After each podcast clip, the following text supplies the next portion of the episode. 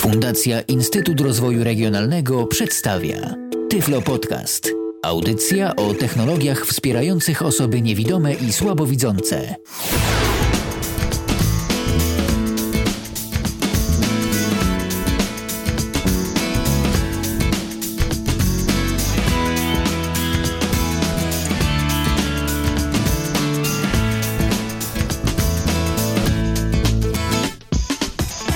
Radio N. Jesteśmy z wami jak zawsze na www.radio.nfm oraz www.radio.npl. Tu jesteśmy za wami i gramy dla was 24 godziny na dobę przez 7 dni w tygodniu.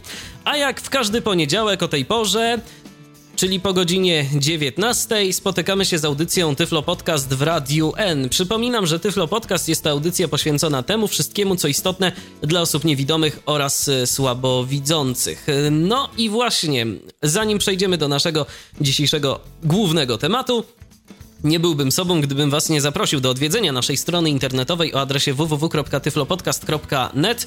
Tam coraz więcej audycji, w tym również wszystkie odcinki Tyflo Podcastu w Radiu N, ale i nie tylko. E, ostatnio na przykład pojawiła się audycja Rafała Kiwaka dotycząca programu Mobile Accessibility, czyli takiego zestawu narzędzi udźwiękawiających e, system Android. Zresztą jeszcze, jeżeli chodzi o ten system, to nie powiedzieliśmy ostatniego słowa. Już teraz mogę wam zdradzić, że w przyszłym tygodniu porozmawiamy sobie na żywo w Radiu N właśnie o systemie Android. Ale to dopiero w przyszłym tygodniu, a póki co dziś rozmawiać będziemy o komponowaniu muzyki. Ja witam serdecznie mojego dzisiejszego gościa, czyli Tomka Bileckiego. Cześć Tomku. Cześć. Pierwsze pytanie, bo nie da się ukryć, że komputer obecnie bardzo dużo, bardzo dużą rolę gra w tworzeniu muzyki. I tak ujęło się i utarło się takie przekonanie, że tak naprawdę to muzykę to małpa sobie może w zasadzie nawet i stworzyć, bo no to jest wszystko takie proste. Teraz to nie jest żadna sztuka, wystarczy mieć odpowiednią aplikację, kliknąć sobie myszką tu, kliknąć sobie myszką tam, no i już coś mamy. No tylko, że wszystko ładnie, pięknie, ale mm, cały czas mowa jest o tym klikaniu myszką, czyli wchodzimy w domenę widzących użytkowników e, komputerów, ewentualnie osób słabo widzących, ale korzystających z myszki. A jak to jest e, Twoim zdaniem, e, jeżeli chodzi o użytkowników niewidomych? Dla nich komponowanie muzyki za pomocą komputera jest równie proste, czy raczej nie? To znaczy, to też jest troszkę tak, że zależy kto co uważa, jakby to powiedzieć, za, za tą muzykę skomponowaną, dlatego że te programy, które które, w których tworzenie muzyki polega na paru kliknięciach myszką, polegają na tym w większości, że są jakieś wbudowane sample, jakieś pętle i w zasadzie z tych sampli i pętli robi się muzykę. I to jest w zasadzie takie trochę półprodukty, tam nie ma za wiele możliwości. Fakt faktem, że z tego jakiś podkład do hip-hopa, jakiś, jakieś coś do disco polo stworzyć sobie oczywiście można. E, ale niestety w większości tego typu programu są, tego typu programy są niedostępne, dlatego że e, no właśnie dlatego, że tu chodzi o to klikanie myszką, tam jest często coś w rodzaju na przykład przeciągnij i upuść, coś na siatkę jakąś tam tych, e, bo na przykład to czasami wygląda tak, że jest sobie taka siatka podzielona na ileś takich malutkich kwadracików i, te, i w te kwadraciki się wkłada bity.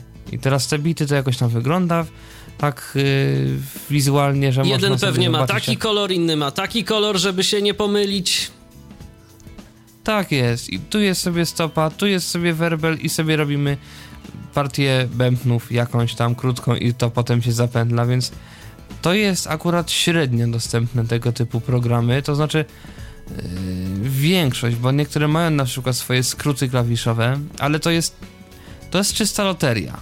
Akurat jeżeli chodzi o o takie programy do komponowania, powiedzmy, muzyki takiej typowo z, jakichś programów właśnie za kilka dziesiąt złotych powiedzmy, albo nawet w ogóle darmowe, których jest na rynku, a jest troszkę. Więc y, tu jest problem, ale nie oznacza to, że osoba niewidoma nie jest w stanie tworzyć muzyki, bo jest, bo przecież y, mamy troszeczkę osób, które się zajmują tym e, zawodowo no, albo hobbystycznie. Ty może powiedz coś e, na ten temat, bo ty, jeżeli chodzi o muzykę, to także coś tworzysz. Może nie, nie jakoś specjalnie dużo, ale tworzysz. Tak jest, tworzę muzykę, natomiast jest to muzyka taka typowo użytkowa, ponieważ od jakiegoś czasu zaczynam robić jakieś jingle radiowe, czyli, czyli to wszystko takie, co można usłyszeć sobie w radiu, tak, te muzyczki takie radiowe, takie loga dźwiękowe, czy tam, jak to tam nazwać, te, to takie coś, co jest w radiu takim rozpoznawalnym czymś. Tak na przykład jak u nas mamy Plus... Radio N, właśnie takie, takie tak śpiewane, to, to, to, są, to, są te, to są jingle, to jeszcze wyjaśnijmy to naszym słuchaczom. Tak jest. Tak jest. Plus jeszcze zaczynam robić muzyczki, takie, takie, taką muzykę do filmów prezentacyjnych, tudzież reklamowych. To znaczy jest, y, jeżeli powiedzmy znajdzie sobie ktoś na, nie wiem, YouTubie nawet chociażby y, muzykę o jakimś produkcie, o jakiejś filmie, no to wygląda tak, że jest sobie lektor i ten lektor mówi na tle muzyki. Ja sobie taką muzykę od jakiegoś czasu tworzę, znaczy nie sobie właśnie. Tylko no komuś. Tak jest, tylko komuś i... No i tak. I jednym słowem po prostu da się z tego korzystać, da się komponować muzykę, może nie w tak bardzo prosty sposób, ale powiedzmy sobie szczerze, y, kiedy korzysta się z takich bardzo prostych aplikacji, gotowych y, zestawów sampli, to prędzej czy później te wszystkie muzyczki, podkłady, dźwięki i tak dalej, zaczyna nam się to wszystko powtarzać. Bo mamy jednak no ograniczoną dlatego, liczbę kombinacji. Dokładnie, to jest ograniczony program i jakby no, no tyle. Co producent przewidział, to się zrobić, reszta no, no się nie da po prostu. No więc dobrze, może powiesz y, nam, Tomku, kilka słów na temat tego, no jak to, jak to wygląda w Twoim przypadku i co byś polecił, bo od tego myślę, że możemy wyjść osobom niewidomym, które no, gdzieś tam chciałyby zająć się komponowaniem muzyki. Już wiadomo, że te najprostsze aplikacje nam odpadają, więc trzeba sięgnąć po nieco bardziej zaawansowane rzeczy. Ale wszystko to tylko komputer, czy będziemy się wspomagać jakimś dodatkowym nie? Tak, no, w ogóle nie, to znaczy to jest w ogóle tak, że jakiś czas temu, do jeszcze powiedzmy miesiąc temu, miałem tylko i wyłącznie programy. I tylko i wyłącznie na programach robiłem sobie coś, a to było jakoś tam głównie hobbystycznie, w ogóle zupełnie ani nie zawodowo, ani nie artystycznie, tylko, tylko tak sobie po prostu trochę dla siebie, trochę dla jakichś tam znajomych, coś tam zrobiłem, to tak trochę było na tej zasadzie. I używałem głównie mm, softu. Natomiast jakiś czas temu podał mi klawiatura sterująca, czyli taka klawiatura, którą się steruje taki soft, która jakby no takie coś, żeby nie mieć syntezatora, a można było sobie grać na komputerze. I postanowiłem sobie kupić już syntezator sprzętowy. I no okej, okay, ja się już interesowałem tymi syntezatorami sprzętowymi, nic nie wiedziałem o co chodzi, więc wiedziałem co kupić. I w każdym razie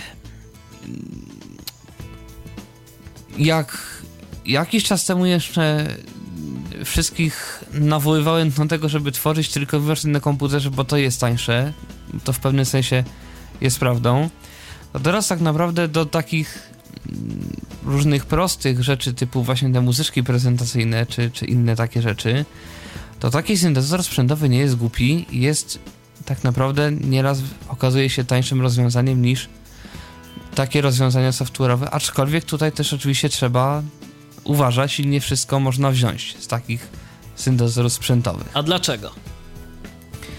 A dlatego, że ekrany dotykowe pchają się wszędzie, między innymi do zwykłych syntezatorów sprzętowych, keyboardów, syntezatorów, stacji roboczych itd., tak itd. Tak no i powiedzmy od lat, ja wiem, sześciu, powiedzmy, jest coraz więcej syntezatorów właśnie sprzętowych, różnych, z wbudowanym ekranem dotykowym.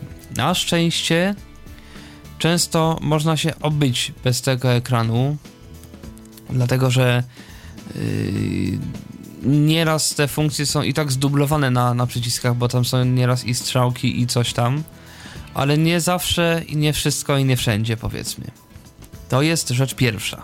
No i taki ekran dotykowy, kiedy nam e, kiedy jest obecny w takim syntezatorze, możemy niechcący nawet go dotknąć, coś sobie przestawić i tak naprawdę możemy się zastanawiać w ogóle no, o co chodzi, gdzie jesteśmy, w jakiej opcji. Możemy coś niechcący poprzestawiać.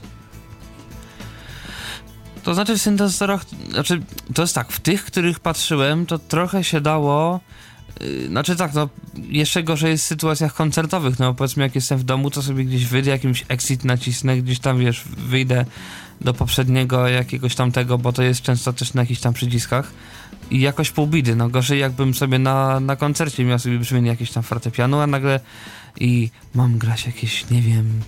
Jakieś Coś spokojnego. Tak jest, a tu nagle mi się jakaś gitara odzywa, czy inna taka elektryczna z jakimś takim potężnym przesterem czy czymś No takim, właśnie. Bo gdzieś tam na jakimś kolejnym mam to brzmieniu. Natomiast mm, natomiast na szczęście jest jeszcze kilka syntezatorów. Yy, no głównie niestety jedna firma w tej chwili robi syntezatory bez ekranu dotykowego, nawet te najdroższe. A jaka to jest firma? Tą firmą jest Yamaha. Powiedziałeś, Yamaha? Powiedziałeś, powiedziałeś nawet te najdroższe. To może powiedzmy naszym słuchaczom, którzy być może się już tak trochę e, zainteresowali, oni by chcieli coś takiego sobie kupić. Jakiego rzędu to są kwoty? Jeżeli na przykład e, chcemy wyposażyć się w syntezator, który no nie będzie brzmiał jak e, jakiś taki najtańszy keyboard, którego używają weselni grajkowie, a żeby to już jednak y, brzmiało jakoś w miarę sensownie, no to z jaką kwotą musimy się liczyć? Powiem tak, jak każdy, jak każdy, który twierdzi, że się zna, yy, będę teraz mówił. Yy, to zależy, to tak? wszystko zależy. tak jest, oczywiście, to zależy. E, a to zależy dlatego, że nie ma syntezatora, który ma wszystkie brzmienia dobre, nawet tego najdroższego. Y, zawsze się znajdą jakieś brzmienia jakiegoś typu, które po prostu będą kiepskie. Y, z drugiej strony, nawet tajne syntezatory, co po niektóre, oczywiście też nie wszystkie, co po niektóre mogą mieć takie brzmienia, że komuś to po prostu wystarczy. Na przykład, jeżeli ktoś chciałby mieć, załóżmy, tworzy muzykę, gdzie jest jakiś fortepian i ktoś sobie do tego śpiewa. No bo są takie mam sobie jakieś tam brzmienie fortepianu, gdzieś tam sobie podegra jakaś gitarka i chcę do tego sobie podśpiewać. Na dobrą sprawę taki syntezator może znaleźć spokojnie za 2000. A jeżeli ktoś wymaga już czegoś więcej, no to yy, podejrzewam, natomiast, że... Natomiast rzecz ciekawa, ten sam fortepian w syntezatorze za 12 tysięcy może być taki sam, a w niektórych gorszy. Bo nie jest do tego. Dlatego, że mm, jakby różne syntezatory są do różnych gatunków muzycznych. Yy, również do muzyki elektronicznej nieraz nie jest wymagany do pewnych gatunków muzyki elektronicznej. Też nie zawsze są wymagane na przykład syntezatory z najwyższej półki. Dlatego, że na przykład potrzebny mi jest głównie powiedzmy yy, bas, bębny, coś tam i coś tam. Od, są na przykład takie urządzenia, Groovebox to się nazywa, to ma też zaprogramowanych ileś takich różnych rytmów. Fakt, że to jest edytowalne i można to edytować. No i na przykład Kork robi takie urządzenie za 2-3 tysiące. Ale z drugiej strony są oczywiście, no po, po, prostu, no niestety wszystko zależy od tego, co się chce używać i jak się chce tego syntezatora używać, no bo na przykład też jest tak, że ten mój syntezator, który kupiłem, ma dokładnie takie same brzmienia, jak syntezator, który jest dwa razy droższy. Albo dwa razy droższy? No coś koło tego, tak, dwa razy droższy. Ale na przykład ten syntezator, który jest dwa razy droższy, ma sobie coś takiego, że do niego mogę włożyć własne sample. To znaczy mogę sobie nagrać cokolwiek. Nie wiem, mam w domu bębenek jakiś ludowy i sobie go chcę go sobie do tego syntezatora wgrać. No i wtedy już muszę kupić ten syntezator dwa razy droższy, bo on ma właśnie między innymi tą funkcjonalność. No ale to też nie wszystkim jest potrzebne, bo część ludzi może się zadowolnić tymi brzmieniami, które są wbudowane w ten syntezator i może wydać nie 8000, ale 4. No więc to jest jakby bardzo różnie i to wszystko zależy od tego, kto do czego ten syntezator będzie chciał wykorzystać. A co z dostępnością? Powiedziałeś, że problemem, jeżeli chodzi o dostępność e, syntezatorów, są ekrany dotykowe. Ok. Czy na coś jeszcze trzeba zwrócić uwagę oprócz tych ekranów dotykowych? Ja może zapytam tak, bo teraz e, no, są już takie jaskółki w postaci różnego rodzaju udźwiękowionych urządzeń. Czy ty się spotkałeś z jakimś syntezatorem, który miałby na przykład jakieś udźwiękowione menu albo coś w tym rodzaju? Nigdy bo w końcu w niewidomych muzyków Nigdy trochę jest. I... Nigdy w życiu i nie słyszałem, żeby ktoś coś takiego projektował. A to trochę szkoda, bo, bo Słyszałem by się z kolei o czymś innym, a propos właśnie dostępności syntezatorów, dlatego że mm, dlatego, że mm, do niektórych syntezatorów są edytory brzmień takie komputerowe. To znaczy chodzi o to, że można sobie podłączyć syntezator przez na przykład USB i teraz mm, w tym, w tym edytorku mogę sobie edytować brzmienie. I teraz jest powiedzmy jakaś firma, na przykład jest sobie taka firma Kurzweil, która to firma postanowiła sobie, że będzie miała jeden z tych swoich edytorów dostępny dla osób niewidomych do jednego z syntezatorów. I rzeczywiście to jest dostępne dla niewidomych. No więc powiedzmy, no w takim sensie to jest dostępne dla niewidomych. Yy, Kolejna rzecz to jest na przykład coś takiego, jak ja mam u siebie w syntezatorze, że jest z kolei zupełnie nieza- niezależny od Yamahy człowiek, który to człowiek robi, no niestety niedarmowe, edytory do syntezatorów firmy Yamaha. Dostępne dla osób niewidomych, przy czym jest to wyraźnie u niego na stronie napisane. No więc jakby no to też jest trochę tak, że na przykład no jeżeli ktoś chce rzeczywiście bawić się w taką edycję brzmień dosyć głęboką, no to albo niech się uczy tego menu, co nie jest takie łatwe, dlatego że no, tych menu jest tam troszeczkę. Yy, na przykład też spotkałem się z czymś takim, do, też akurat do Yamahy to było, do syntezatorów serii Motiv, to jest właśnie taka topowe stacje robocze Yamahy, które mają wszystko, co Yamaha wymyśliła i wszystko, co jej się udało włożyć do nowych syntezatorów, czyli właśnie sampling, czyli jakieś nagrywanie, czyli USB master, że można sobie podłączyć dysk i zgrać sobie to, co gram już na audio, albo mm, chyba nawet można podłączyć sobie nagrywarkę płyt CD i nagrać wszystko na płytę już audio. No i czego tam jeszcze ta Yamaha nie ma? I był sobie człowiek, który sobie postanowił zrobić manuala, znaczy podręcznik, powiedzmy, taki pisany w formie dokumentu HTML, właśnie dla osób niewidomych. Chodziło o to, żeby wszelkie możliwe funkcje i wszelkie możliwe elementy menu, których było jest sporo, opisać dokładnie, że na pierwszym miejscu jest to. Ta funkcja menu ma następujące opcje: pierwsza, druga, trzecia, czwarta, piąta i po kolei. I jedziemy z drugą, z trzecią. Dokument ma ponad 1 megabajt czystego tekstu w HTML-u. Czyli rzeczywiście te menu jest rozbudowane. A powiedz mi, czy często jest tak, że oprogramowanie takiego syntezatora jest aktualizowane? To znaczy firmowe to. Mm, na pewno to nie jest co dwa tygodnie.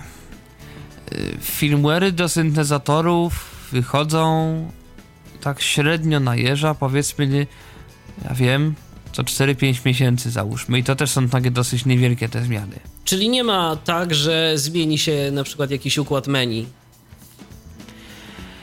Nie powinno być, ale czasami na przykład dochodzą jakieś nowe, nowe tryby, załóżmy.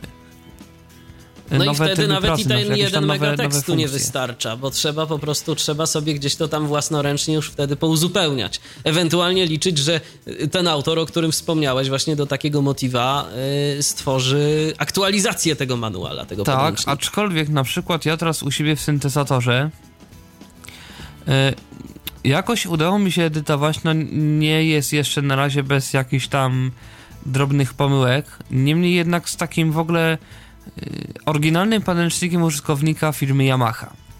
Dlatego, że często w podręcznikach jest tak, że w podręcznikach opisywane są funkcje zgodnie z ich pojawianiem się na ekranie. To znaczy na przykład, i to generalnie się tyczy różnych urządzeń.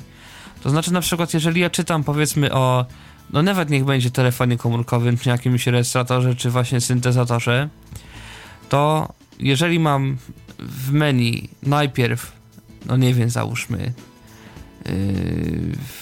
no jakieś tam pięć opcji, to najpierw będzie opisana pierwsza, potem druga, potem trzecia i tak dalej, i tak dalej, bo to jest taki logiczny opis, można no powiedzieć. Tak. I często jest tak, że czytając sobie o różnych opcjach, yy, przemieszczałem się, liczyłem, która to jest od jakby, o, która to jest opcja w opisie i sobie szedłem od góry i to rzeczywiście, nie zawsze oczywiście, ale bywało tak, że to się sprawdza.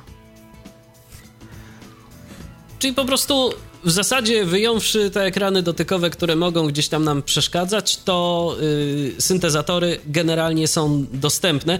A jeszcze yy, zapytam tak, bo ty wspomniałeś o właśnie takich edytorach do niektórych syntezatorów. Czy taki edytor to jest yy, aplikacja, która umożliwia tylko kreowanie jakichś tam na przykład nowych brzmień, czy powoduje to, że tak naprawdę podłączamy sobie taki syntezator za pomocą przewodu USB do komputera i możemy każdą opcją y, z niego zarządzać, zamiast tam gdzieś klikać y, na jego panelu różne przyciski, to po prostu wybieramy sobie jakąś tam, nie wiem, opcję z menu albo klikamy jakiś przycisk na tej aplikacji, w oknie aplikacji z tego co mi wiadomo, to znaczy te edytory, które widziałem, mm, to się skupiały raczej na powiedzmy edycji brzmień czy innych elementów jakby dźwiękowych syntezy. Czyli to nie jest takie zarządzanie mm. tym sprzętem, tylko bardziej jakaś, jakaś konkretna funkcja, którą będzie nam wygodniej zrealizować z poziomu komputera.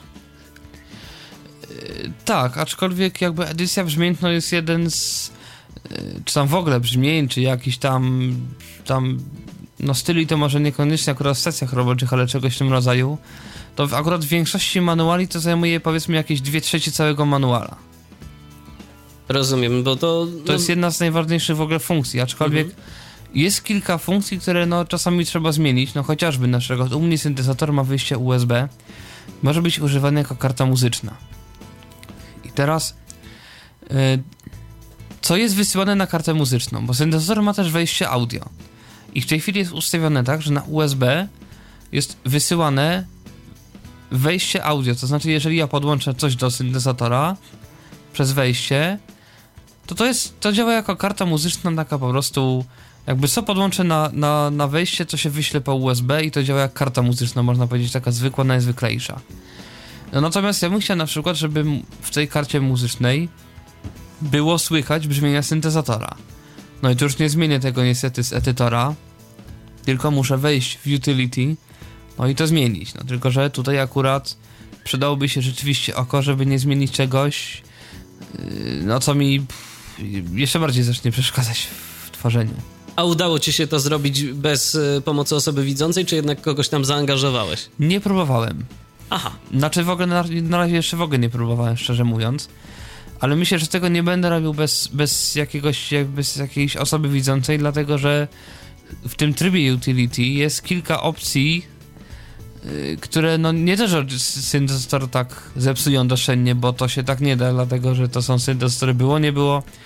No w tej chwili nie korzystają z syntezatorów wielkie studia i inżynierowie dźwięku, technicy i w ogóle, tylko z, można powiedzieć ludzie, którzy no chcą sobie kupić syntezator, bo chcą coś tam sobie tworzyć i na dobrą sprawę często gęsto jakaś terminologia wybitnie jakaś nie wiem, techniczna, informatyczna jest raczej obca, no więc to, to też trzeba to tak zrobić, żeby nie dało się tak łatwo zepsuć tego syntezatora. No i poza tym, co Natomiast jest ważne... zrobić...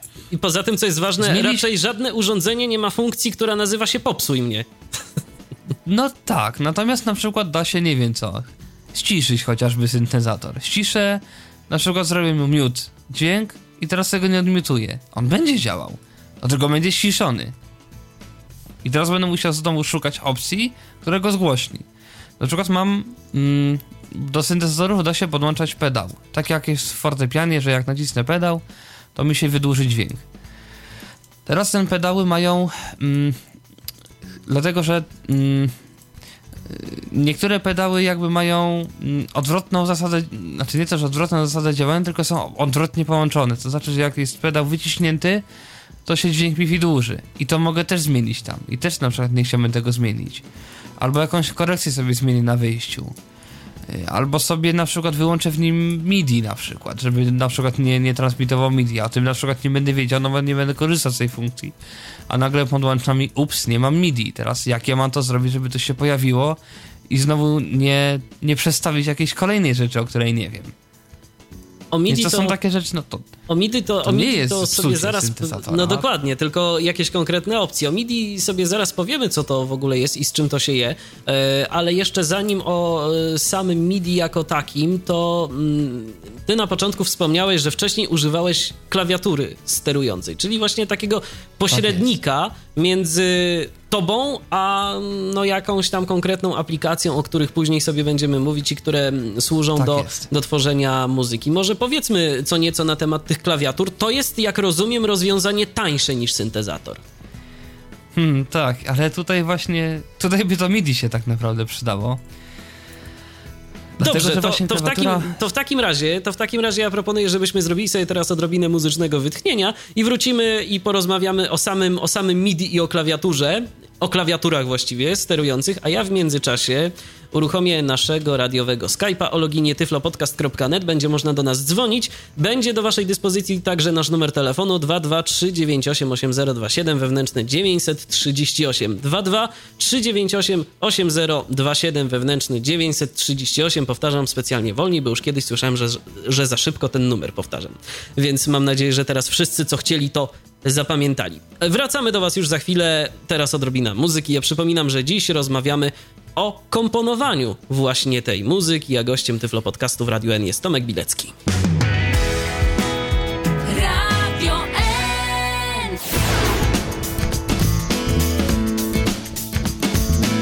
To jest cały czas audycja Tyflo Podcastu na antenie Radia N. Dziś przypominam, rozmawiamy na temat komponowania, na temat tworzenia muzyki wspólnie z Tomkiem Bileckim, gościem dzisiejszego Tyflo Podcastu na antenie Radia N. Można do nas dzwonić, zachęcam, 223988027, wewnętrzny 938 oraz Skype o loginie tyflopodcast.net. Zakończyliśmy to nasze poprzednie wejście tematyką MIDI, no więc teraz do tej tematyki powróćmy. Cóż to jest w ogóle to MIDI na dobry początek? MIDI, czyli rozwinięcie skrótu to jest Musical Instrument Digital Interface, cyfrowy interfejs instrumentów muzycznych. Taki standard wymyślony w latach 80., w pierwszej połowie lat 80., do komunikowania się syntezatorów między sobą. A dzisiaj syntezatorów z komputerami, no i również klawiatur sterujących między komputerami. Standard polega mniej więcej na tym samym, co kompozytor, jak się mm, komunikuje z orkiestrą. To, są, to jest coś w rodzaju nut, jakby mm, wysyłanych w formie cyfrowych, w formie cyfrowej. I taka klawiatura wysyła sobie nutę. Jeżeli ja naciskam klawisz, to ona mówi, powiedzmy w cudzysłowie, komputerowi, że zaczęła się nuta jakaś tam. Ona sobie trwa i w momencie, kiedy puszczę klawisz, ta nuta się kończy. Czyli klawiatura wysyła tylko informację o tym, że ja sobie naciskam jakieś klawisze. A to jakie ma być brzmienie i tak dalej, i tak dalej, to już jest ustalone poniekąd przez komputer i przez, przez ten moduł brzmieniowy, jak to się mówi, który jest wbudowany w komputerze. No tak, ale tych klawiatur to jednak troszeczkę jest. Są różne modele. One są, yy, no, jedne chyba większe, inne mniejsze, mają różne funkcje, ceną też się różnią, ale właśnie, jak to z tą ceną jest, Tomku? Yy, opłaca się bardziej kupić klawiaturę sterującą, czy, czy syntezator? To znaczy, wiem, że ty ostatnio zdanie zmieniłeś na ten temat, ale pod względem ceny nie, samego nawet nie że nie hardware'u. zmieniłem, po prostu, po prostu syntezator czasami jest wygodniejszy. To znaczy, to jest tak. Yy... Hmm. Klawiatura sterująca jako takie urządzenie jest tańsze. No bo klawiatura sterująca to jest powiedzmy około 400-500 zł. Można znaleźć darmowe syntezatory takie wirtualne. Yy... Natomiast najczęściej będzie tak, przynajmniej w przypadku osoby niewidomej, że trochę dłużej zajmie y, czasu, powiedzmy, dopasowanie syntezatora albo kilku syntezatorów do siebie, znalezienie w nich barw niż jeżeli mam jeden syntezator y, taki sprzętowy, który ma wszystko naraz. Natomiast nawet niektóre darmowe syntezatory potrafią mieć y, jakościowo lepsze niektóre brzmienia niż takie syntezatory sprzętowe. Dlatego, że po prostu ich jest więcej. No i stworzenie oprogramowania to jest też chyba troszeczkę tańsze niż koszt y, stworzenia jako takiego sprzętu, bo tam jednak trzeba trochę więcej tej elektroniki upchnąć. y, Więc, więc czasem po prostu tak to wygląda. Y, Tomku, do naszej rozmowy za jakiś czas myślę, że wrócimy, bo mamy telefon, mamy słuchacza na linii. Rafał się do nas dodzwonił. Witaj, Rafale. No, witam was serdecznie. No ty, Rafale, y, zajmujesz się produkcją muzyki, tak? Tak, właściwie od y, powiedzmy 2008 roku. Mm, No i można powiedzieć, że w tej chwili już w zasadzie no, działam w tym już jakiś czas i no można powiedzieć, jestem w miarę, w miarę już dobry w y, produkcji. I co byś nam mógł powiedzieć z własnego doświadczenia? Jak to wyglądało u ciebie, jeżeli chodzi o y, produkcję muzyki, o to, na czym pracujesz, czego używasz? y, Czy długo szukałeś odpowiednich rozwiązań dla siebie? Tak, no bardzo długo. W zasadzie powiem szczerze, że y, tworzenie muzyki było od zawsze moim marzeniem i tak naprawdę w wieku powiedzmy kilkunastu lat, nawet już jako 18-19-latek, y, w zasadzie nie wierzyłem, że będą takie rozwiązania dla osób niewidomych, które pozwolą powiedzmy za pomocą komputera, oprogramowania i powiedzmy syntezatora czy klawiatury sterującej na pełną kontrolę nad tym, y, co się tworzy i w zasadzie nad y, produkcją. No później trochę się to zmieniło. Zacząłem czytać y, różne fora dyskusyjne, mm, dowiedziałem się o skryptach y, do y, czytnika ekranu. I tak w zasadzie zaczęła się moja przygoda. No, na początku były to skrypty o nazwie Cake Talking firmy Dancing Dots. W zasadzie z tymi, z tymi skryptami mam do czynienia do dziś, bo, bo do dziś na nich pracuję. Pierwszy, pierwszy raz zakupiłem skrypty w 2007 roku, kiedy tak naprawdę no, byłem całkowicie zielony z tego, zupełnie nic y, nie wiedziałem o, o oprogramowaniu, na którym przyjdzie mi pracować. Mm, Powiem Zresztą szczerze, kiedyś zrobiłeś nawet z, y, przecież Tyflo Podcasta, o. Dokładnie, tak, tak, dokładnie. to było w 2008 roku. W 2008, tak, jak Tak, dobrze tak. pamiętam, jeżeli Już- ktoś chce, to zachęcam do odwiedzenia Początki w ogóle Tyflo archiwum Tyflo Podcastu. Tak, tak. Gdzieś tam na którejś stronie, podejrzewam, że w okolicach y, 20 którejś albo 30 którejś strony znajdzie.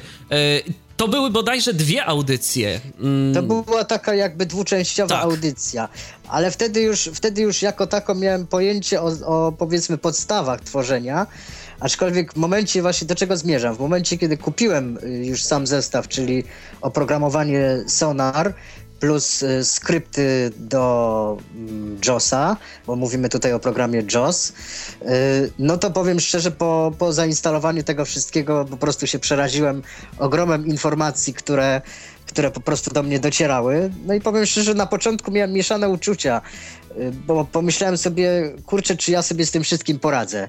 Ale tak powoli, powoli metodą prób i błędów plus czytanie podręcznika, no zacząłem dochodzić do, do, do tego, jak, jak tworzyć. No, dziś, dziś nadal tworzę na, na Sonarze, już, już nowszej wersji, wersji 8.5.1, a zaczynałem od wersji 6.0. I No, to jak i na tak razie... to nie jest najnowsza niestety wersja No Sonara niestety, tak, takiego. tak, tak, dokładnie, bo niestety no, są, są problemy z y, skryptami do najnowszej wersji Sonara, ponieważ Sonar obecnie, którego używam, już ma około chyba, no nie wiem, żeby się nie pomylić, czy, czy rok, czy dwa lata, jakoś tak chyba. Wyszła, Więcej, wyszła. X1 to jest przecież z 2011, czy nawet 10. No właśnie, właśnie. Dlatego właśnie do czego zmierzam. W tej chwili jest już nowa wersja Sonara, to jest wersja X1, do której jak na razie, no z tego co przynajmniej wiem, nie stworzono skryptów. Nawet y, wczorajszego dnia pytałem na y, liście dyskusyjnej firmy Dancing Dots, ponieważ właśnie tak pomyślałem sobie, że może jakieś przekażę informacje. No i odpisano mi, że na razie nie ma, nie ma takich planów, żeby stworzyć te skrypty, ponieważ y, Sonar X1 podobno ma zupełnie inny interfejs i odpisano mi, że jeszcze przez długi czas na pewno tych skryptów nie zobaczymy. A to jest, jak rozumiem, właśnie problem y, tego, że przemodelowany został interfejs, została użyta zupełnie jakaś nowa technologia i po prostu no, trzeba tak naprawdę te skrypty napisać od nowa. No, no tak słyszałem. Słyszałem po prostu, że nowa wersja Sonara, czyli programu, na którym pracuję, ma y, interfejs, który określono y, user-friendly interface. No, tylko, że tylko, że szkoda, że nie blind user-friendly interface. Tak, tak. Chodzi właśnie o użytkowników widzących, że dla nich podobno ten interfejs się zmienił, jest prostszy, są, jest łatwiejszy dostęp do narzędzi, no ale niestety dla nas stworzyło to problem. Dlatego póki co y, pracuję na, na Sonarze na co dzień, aczkolwiek szukam, szukam innych rozwiązań, o których myślę tutaj również warto by wspomnieć, na przykład y, o programowaniu Reaper, które jest y, no naprawdę bardzo dobrą alternatywą, wydaje mi się. Jest przede wszystkim, nie jest to drogie oprogramowanie. Myślę, że jest na ja pewno tańsze od Sonara. na co dzień. Tak, tak. Dlatego również, również jak najbardziej polecam ten program osobom niewidomym. Jestem, jestem ciekaw jego rozwoju dalszego i, i, no, i, no i tego, co będzie się dalej działo w ogóle z, z rozwojem oprogramowania dla osób niewidomych, czy, czy będą skrypty dalsze, bo tutaj nawet chodzą plotki takie, że ludzie czekają na najnowszą wersję oprogramowania Logic, które jest pod Mac, bo tutaj wiążą nadzieję z tym, że no ponoć ma to być dostępne, ale czy tak będzie, czy to tylko plotka, to czas pokaże, myślę. A to jest jedna rzecz, oprogramowanie. To już wiemy, że korzystasz e, z Sonara, a jakiś sprzęt, e, jak to wygląda? Korzystasz z jakiegoś syntezatora, czy tylko i wyłącznie z klawiatury sterującej?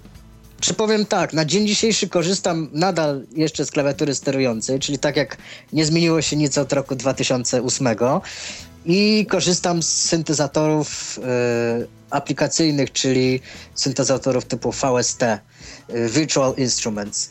Także na dzień dzisiejszy z tego korzystam, aczkolwiek chciałbym kupić jakiś syntezator. Ostatnio nawet y, rozpocząłem poszukiwania w sklepach.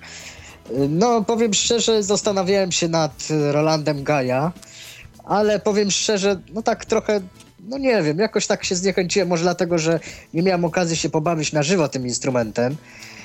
Yy, no i no dlatego też, że jest to również instrument podobno bezdotykowy, czyli w zasadzie parametry możemy ustawiać ręcznie. Ma bardzo mało y, instrumentów budowanych ponoć. Chyba są to tylko 4, 64 presety.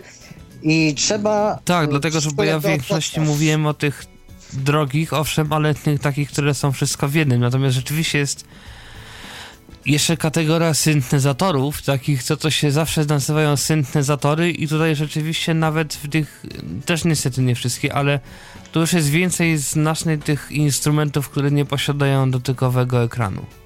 Tak, tak, właśnie. No i zastanawiałem się jeszcze nad Rolandem Jupiter 80, ale cena tego instrumentu mnie powaliła, powiem szczerze. Z ciekawości jaka? Powiedziano mi, że jest to 13 tysięcy. Ojej, no to rzeczywiście, no. Trochę trzeba, trochę trzeba by było nadszarpnąć budżet, to się zgadza. I to dosyć Ale mocno. Powiem, tak, ale powiem wam szczerze, że z samej tylko ciekawości chciałbym na przykład przejechać się powiedzmy do Warszawy, ponieważ ja akurat nie jestem z Warszawy, tylko obecnie mieszkam w Katowicach. Ja próbki słyszałem, ale pewnie pojadę sobie do Warszawy i go obejrzę. I, i chciałbym chociażby z samej ciekawości pojechać do, do takiego sklepu, żeby sobie te instrumenciki obejrzeć na miejscu. No bo niestety u nas w Katowicach jest bardzo mały wybór instrumentów tych wysokobudżetowych, te takie tańsze, czy te komercyjne właśnie takie jak Roland Gaja, bo ponoć jest to właśnie taki instrument używany w, w muzyce właśnie tam klubowej. I z tego co się dowiedziałem, no to jest to instrument no tani, bo kosztuje około 2000 no i jest on dostępny w zasadzie tutaj w sklepach w Katowicach, ale jeżeli chodzi o te droższe instrumenty, to już niestety najwięcej jest w Warszawie sklepów, które udostępniają jakby instrumenty do, do pogrania po prostu na żywo. Jeszcze właśnie powiedzmy, Rafale, ty tworzysz muzykę klubową, jak rozumiem. Tak, tak, tworzę, tworzę nadal muzykę klubową. W tej chwili otworzyłem własny label muzyczny, czyli wytwórnię e, muzyczną. Zajmujemy się wydawaniem muzyki w formie MP3. Mamy w tej chwili podpisaną umowę z, z sklepami internetowymi, które są naszymi dystrybutorami. No przede wszystkim chciałem też chciałem być niezależny, ale też w zasadzie chciałem innym artystom pomóc. No wiadomo, że na początku będę, będę starał się promować siebie, ale z, czasem, z czasem również innych artystów, bo tutaj również dostajemy już dema ludzi zainteresowanych. No, chodziło mi przede wszystkim też o to, żeby zrobić coś takiego innego, coś, y, czego nie spodziewano się po osobie niewidomej. A jacyś niewidomi artyści też się do ciebie zgłaszają, czy nie masz takich wiadomości? Jeszcze nie, jeszcze nie. Aczkolwiek przekrój, przekrój tej muzyki klubowej jest bardzo duży, bo nie, nie ograniczam się tylko do jakby jednego gatunku. Jest to, jest to trochę taka, można powiedzieć, dosyć szeroki przekrój muzyki elektronicznej, bo tam nawet jest i yy, w naszym tutaj statusie i liquid drum and bass, i, i chill out, i, i disco house ale stawiamy na takie gatunki, które raczej nie są, nie są popularne w stacjach radiowych na co dzień.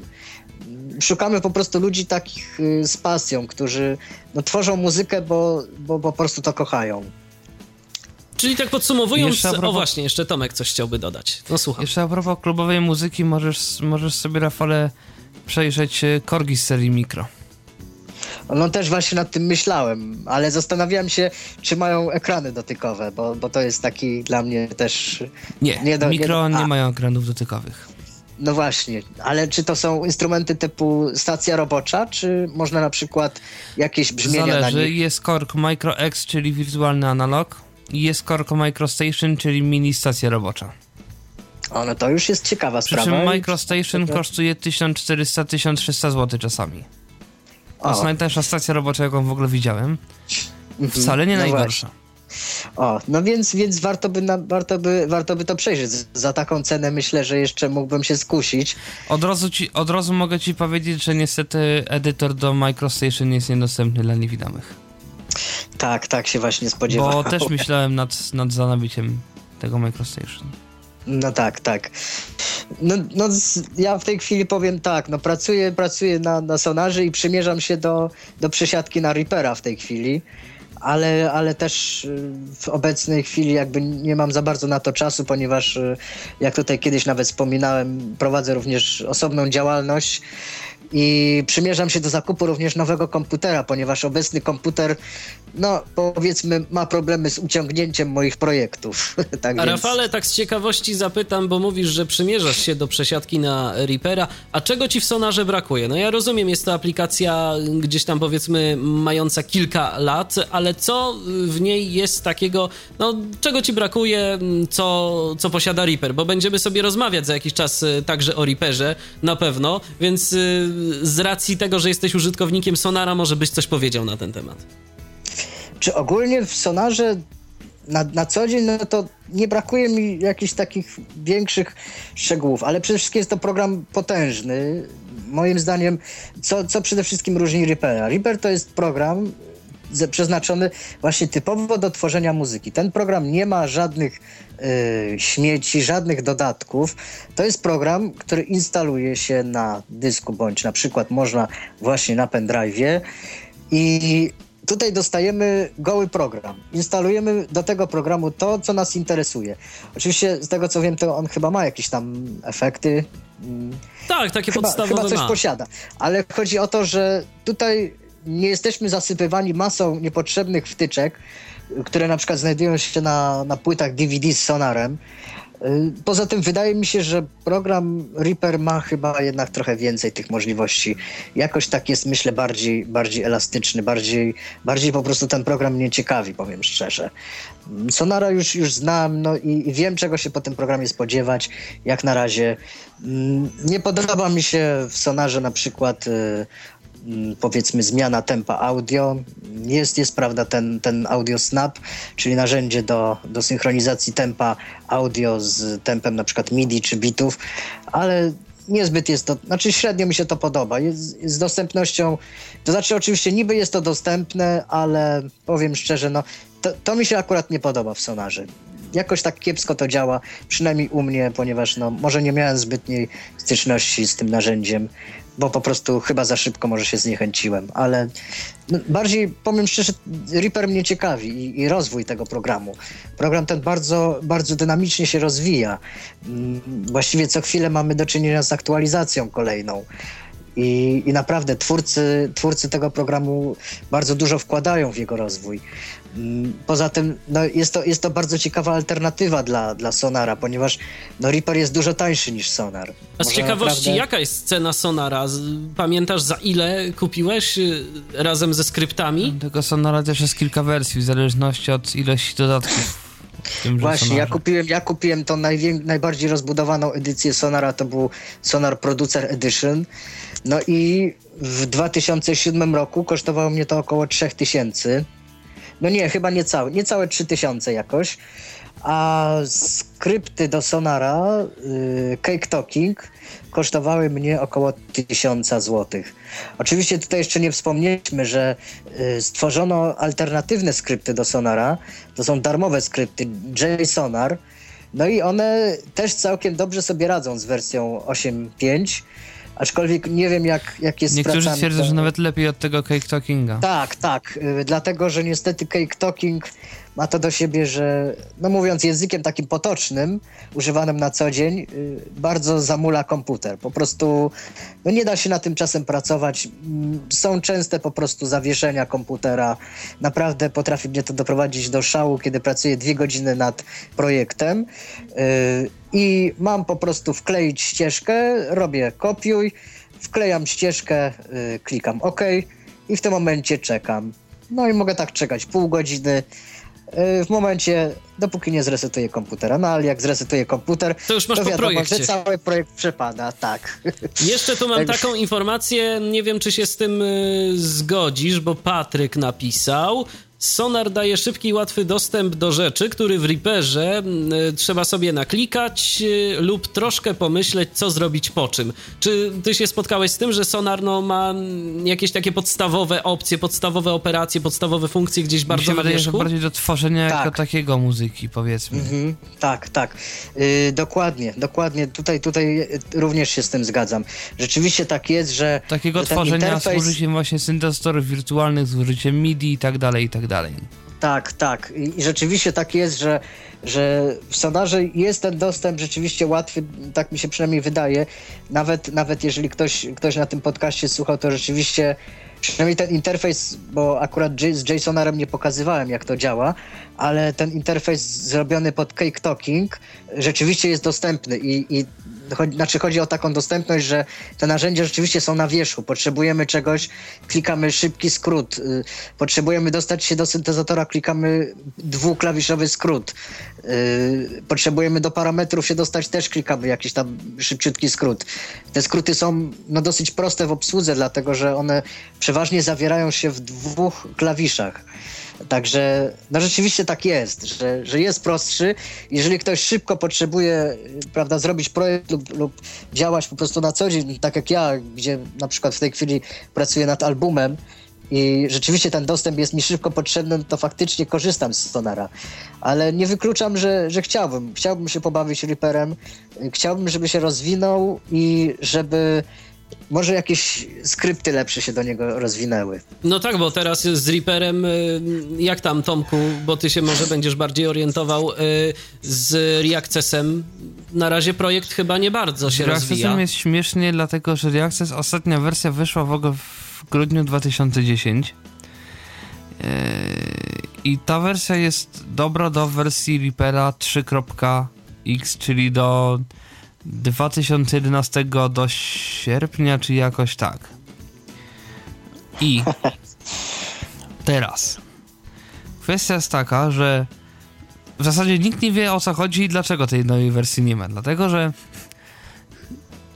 pisali ludzie do deweloperów Reaccessa i albo nie pisali nic, albo pisali, że no już robimy, już prawie, już, już za chwileczkę, będzie. już za momencik.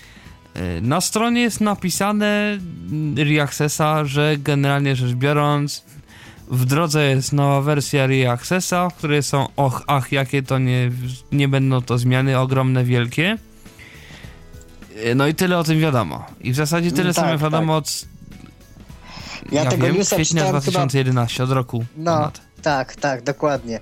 Dokładnie, już, już wtedy czytałem tego newsa na stronie, także no fajnie by było, Pożyjemy, się to zobaczymy. No rozwijało. miejmy nadzieję, że miejmy nadzieję, że się będzie rozwijać, bo teraz y, z tego co wiem, to już z Reaperem są problemy z nowszymi wersjami Reapera i z Reaccessem w niektórych y, miejscach. Już y, nie Znaczy, działa tak dobrze tak. Jak, jak kiedyś.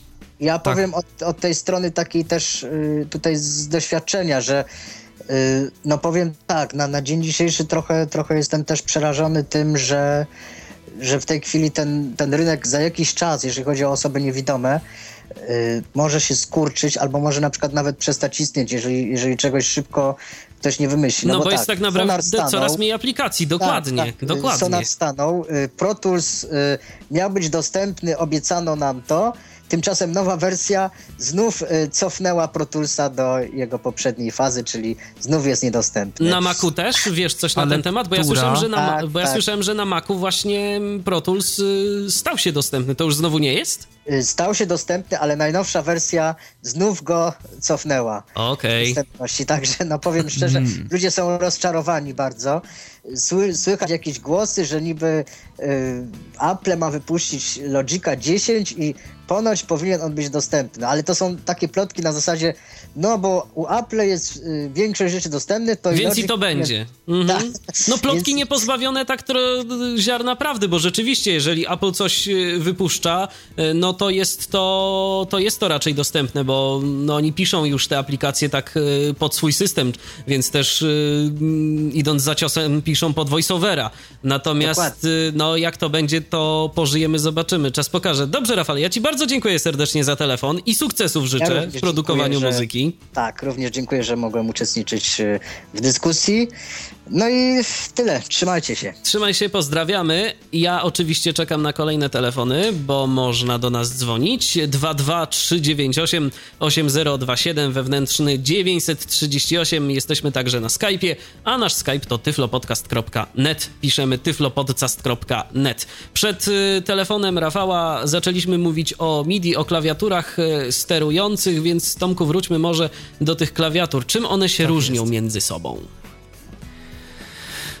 No tak, różnią się na pewno wielkością, ilością, czyli klawiszy, mm, różnią się jakością klawiszy, różnią się dodatkowymi funkcjami, dlatego że protokół MIDI to nie jest tylko, e, to nie są tylko nuty, tylko to są również inne, e, powiedzmy, parametry, które można zmieniać. To jest cały standard MIDI, tam jest opisane ile tych parametrów tam, tam jest. Mm. No i teraz kwestia jest taka, że taki. No, chyba niestety troszeczkę trzeba się będzie zagłębić troszeczkę w to MIDI, przynajmniej na tyle, na ile, na ile trzeba. No to Postaram spróbujmy. się mówić w miarę, w miarę zrozumiale. Dlatego, że między innymi specyfikacja MIDI przewiduje 128 kontrolerów MIDI tak zwanych. Control Change komunikatów, Control Change. O.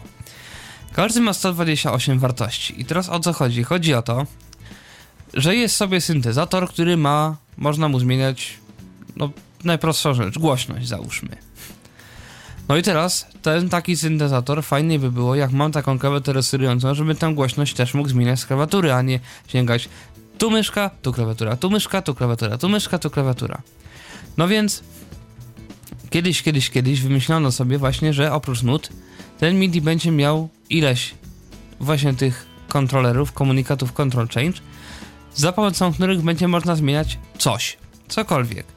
Po prostu syntezator dostaje, że kontroler, czyli powiedzmy takie wirtualne pokrętło zmienia się, wcześniej było na 0, teraz jest ustawione na maksa. No i teraz taka klawiatura może mieć ileś takich pokrętł, które można sobie podpiąć pod takie wirtualne pokrętło. Pod właśnie głośność, jakiś balans, jakieś zmiany filtrów, no zależy jakiś syntezator cyfrowy, jak ma to ustawione. Załóżmy. No i też powiedzmy, te najtańsze klawiatury to mają tylko klawiaturę, potem mają jakieś pokrętła, jakieś przyciski, jakieś suwaki, jakieś na przykład takie są dotykowe, takie coś troszeczkę jak mają laptopy, taki touchpad, taki touchpad, że mogę sobie przesuwać palcem i wtedy mi się zmienia jakiś tam parametr. I sobie go tak płynnie zmieniać, jak mi się tam chce palcem.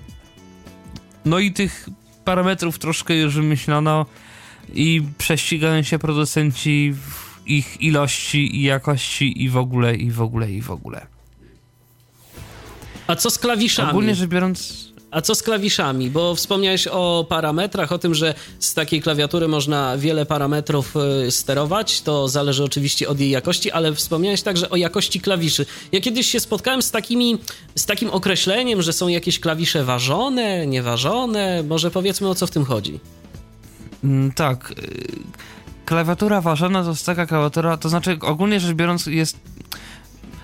Jak powstawały syntezatory, czy tam generalnie już od jakiegoś czasu, syntezatory mają klawiaturę, która jest jak, jak, najlżejsza, jak najmniej miejsca zajmuje, jak najmniej waży.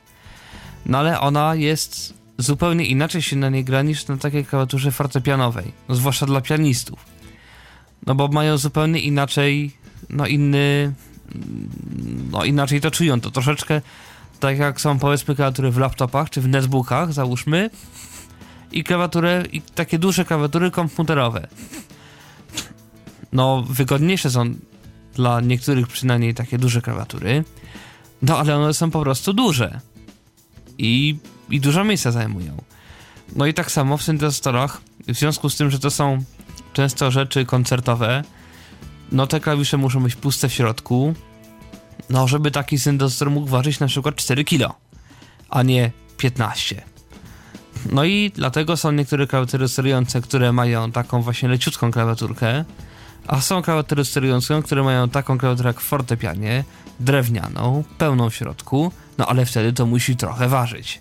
No i sama ta klawiatura jest właśnie ważona, czyli no jest, prawda, no te klawisze trochę ważą, czyli no nich się gra tak, jak by się grało na fortepianie, tak jest odczucie. Taka jest, nie wiem, siła nacisku na te klawisze i tak one reagują na naciśnięcie, jak te fortepianie.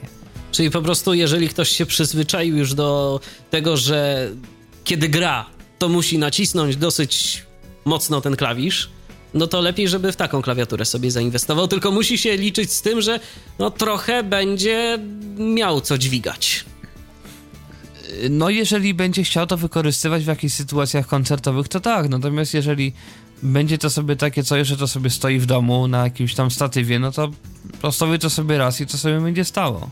A jak to jest y, z siłą nacisku, y, jeżeli gramy na klawiaturze sterującej? One jakoś reagują? Na przykład, jeżeli naciśniemy tak lekko klawisz, y, to będzie, nie wiem, ten dźwięk słabszy.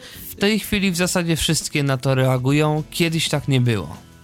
Powiedzmy jeszcze w latach 90., no to te klawiatury to w tych takich najtańszych syntezatorach, no to rzeczywiście jeszcze były takie, że one miały jeden stały ten punkt nacisku i tyle. Natomiast teraz to nie coś, że reagują na siłę nacisku, to reagują na siłę docisku. Jest taki parametr, który się aftertouch nazywa z angielska. To znaczy ja sobie nacisnąłem załóżmy klawisz i teraz mogę jeszcze docisnąć go. Tak zwiększyć siłę jeszcze trochę i tak go ach, jeszcze tam coś tak, tak docisnąć. I wtedy też możemy się coś z tym brzmieniem zrobić.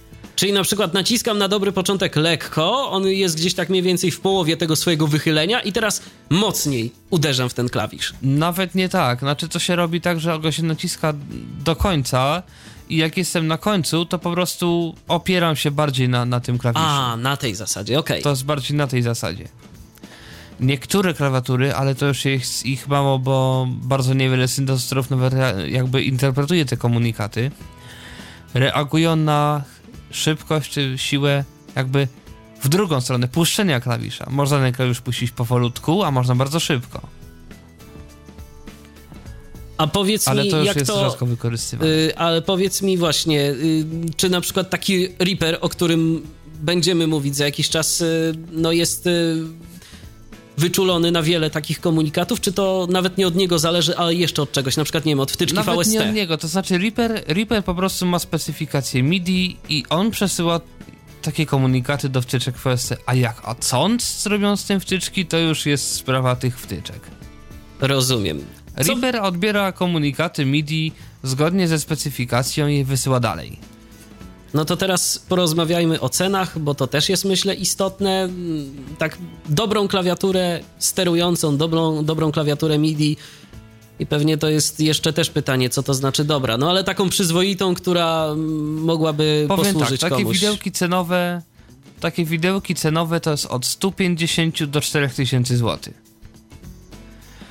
Klawiatura, która ma już te 5 oktaw, czyli jakby to jest taki standard powiedzmy wśród syntezatorów klawiatur i tak dalej. Nie ma tych pokręteł, czyli jeżeli powiedzmy ktoś chce sobie po prostu grać na jakimś, na jakimś tam brzmieniu typu pianino i, i grać i w zasadzie niewiele więcej, ale mieć to niekoniecznie może ważoną tą klawiaturę, ale przynajmniej jakąś tam normalnego rozmiaru i tam coś jeszcze, coś jeszcze, no to jakieś 400-500 zł. Jeżeli ktoś chce mieć już klawiaturę z jakimiś pokrętełkami, z czymś tam i tak dalej, jakieś 800-1000. Klawiatura ważona, bez pokręteł też jakieś pewnie 1000, 1000, czasami 200, czasami 800. No i potem już są, powiedzmy, że jest tych klawiszy dużo, tych pokręteł dużo, tam czegoś jeszcze dużo. Yy, Ten coraz jakby bardziej zbliżono ta wierność do klawiatury fortepianowej, no bo to też jakby, no im ktoś jest powiedzmy bardziej wrażliwy na, na te wszelkie niuanse, no to też jakby klawiat ważona klawiatura nierówna drugiej takiej klawiaturze ważonej i to już są już całe, całe elaboraty tak naprawdę ludzie o tym piszą, która jest lepsza, bo ta ma jakieś tam technologię, ta jej nie ma, ta troszkę lepiej reaguje gdzieś tam, ta ma coś tam jeszcze innego i tak dalej, i tak dalej, i tak dalej, i tak dalej. Kiedyś e, dosyć e, popularne w komputerach było złącze MIDI, chociażby na kartach dźwiękowych. No a teraz jak to wygląda?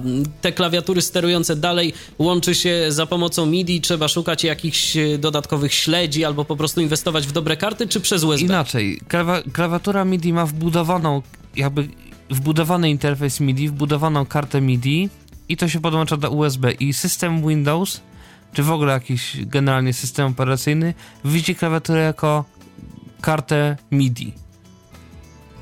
Ale to było tak, e, to nie było tak od zawsze. Kiedyś trzeba było się bawić z tymi kabelkami MIDI, które, które były. No bo kiedyś to jeszcze USB nie było nawet, kiedy były te klawiatury sterujące. No, no tak, kiedyś tak, ale no to już, ale tak naprawdę już od ładnych paru lat, no to już w zasadzie w każdej klawiaturze sterującej, nawet w niektórych klawiaturach sterujących w ogóle nie ma gniazda MIDI, tylko USB. Proszę. tych tańszych, zwłaszcza. do czego to doszło. Ja jeszcze taką ciekawostkę mogę powiedzieć, że MIDI nie wykorzystywane jest tylko i wyłącznie w muzyce, ale na przykład y, także i w stacjach radiowych. Y, niektóre stoły mikserskie, takie profesjonalne, potrafią się komunikować właśnie z oprogramowaniem emisyjnym. Oczywiście to oprogramowanie musi to wspierać, ale także potrafią się komunikować przez MIDI. I na przykład wtedy, w zależności od tego, jak suwak jest, y, w jakim poziomie jest y, suwak na stole, to zaczyna coś się dziać. Tak, to są na przykład te komunikaty control change. To znaczy, że Dokładnie. na przykład jest sobie ileś suwaków i w związku z tym, że jakby protokół MIDI udostępnia 128 kontrolerów, każdy po 128 wartości, to na przykład jest sobie producent ustala, że komunikaty od 1 do 16 to są właśnie pozycje suwaków. I teraz jeżeli mam 16 suwaków, to sobie tymi suwakami mogę pierwszymi tymi komunikatami jakoś tam sobie zarządzać. Notabene te edytory właśnie syntezatorów też bazują na MIDI. Jeżeli ja sobie edytuję różne parametry tych syntezatorów, to też się to wszystko ko- komunikuje po protokole MIDI.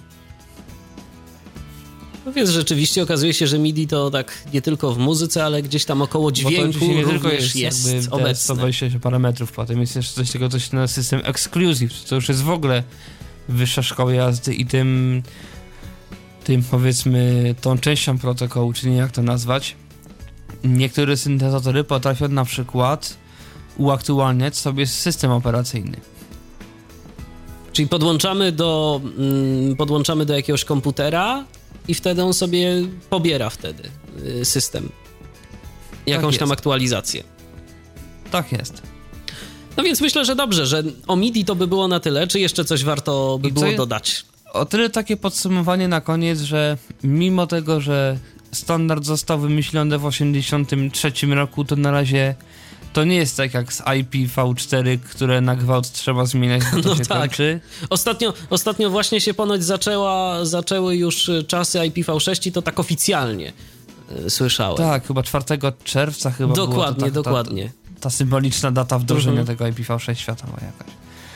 No w każdym razie no MIDI na razie działa i na razie jakoś wystarcza. Oczywiście są jakieś tam alternatywy, ale mimo wszystko MIDI to jest najbardziej popularny powiedzmy taki standard. No bo jest wszędzie implementowany we wszystkich urządzeniach, we wszystkich instrumentach i po prostu stał się takim standardem. Czy coś go kiedyś wyprze? No być może, być może, jeżeli zajdzie Także, taka no, potrzeba. Niedawno, niedawno MIDI, znaczy właśnie już jakiś czas temu świętowało 25 lat już.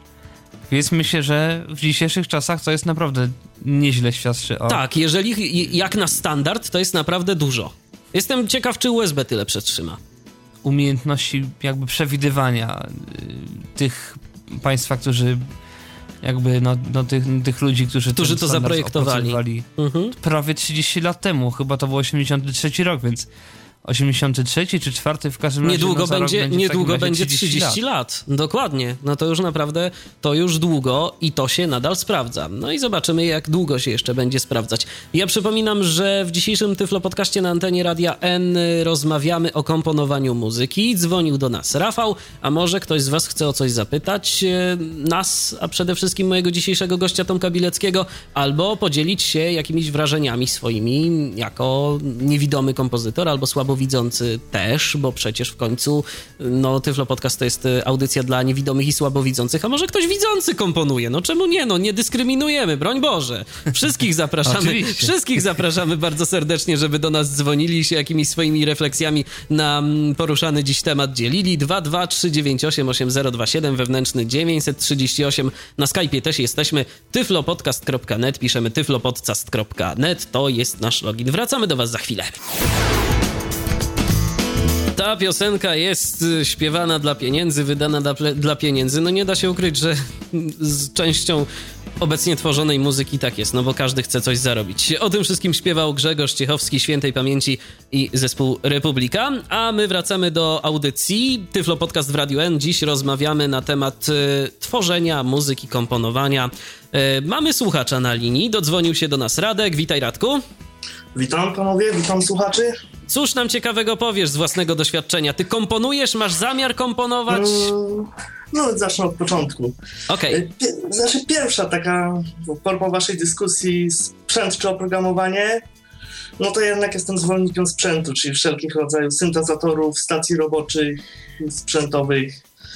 I takowe posiadam, na takowych gram od ładnych paru lat.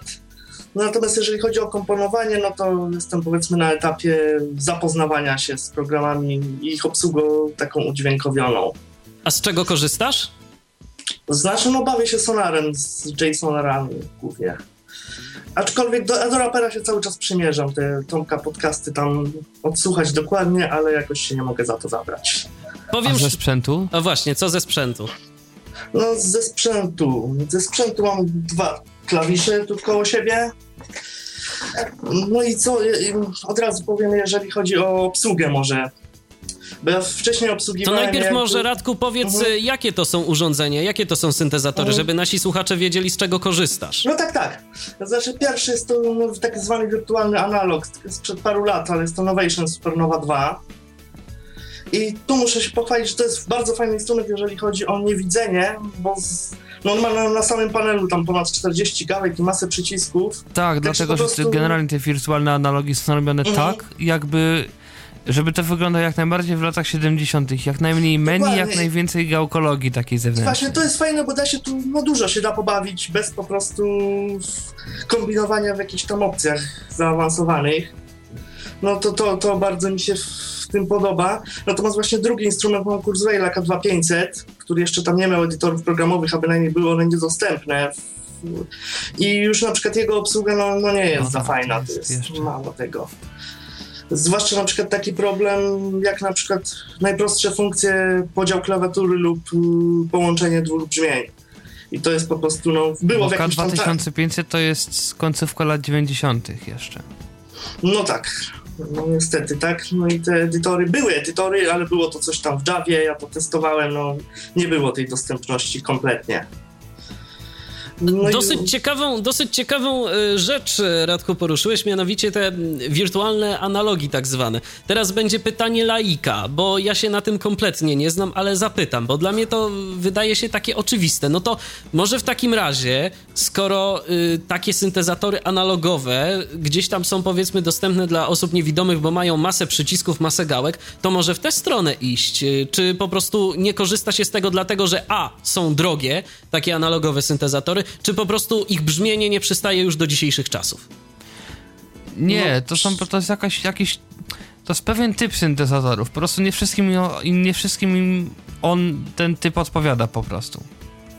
To jest Znaczy, bardziej na tej zasadzie. Jeżeli chodzi też o analogi, takie typowe, stare analogi, no to też już jest kwestia awaryjności tego sprzętu na dzień dzisiejszy, no i cen.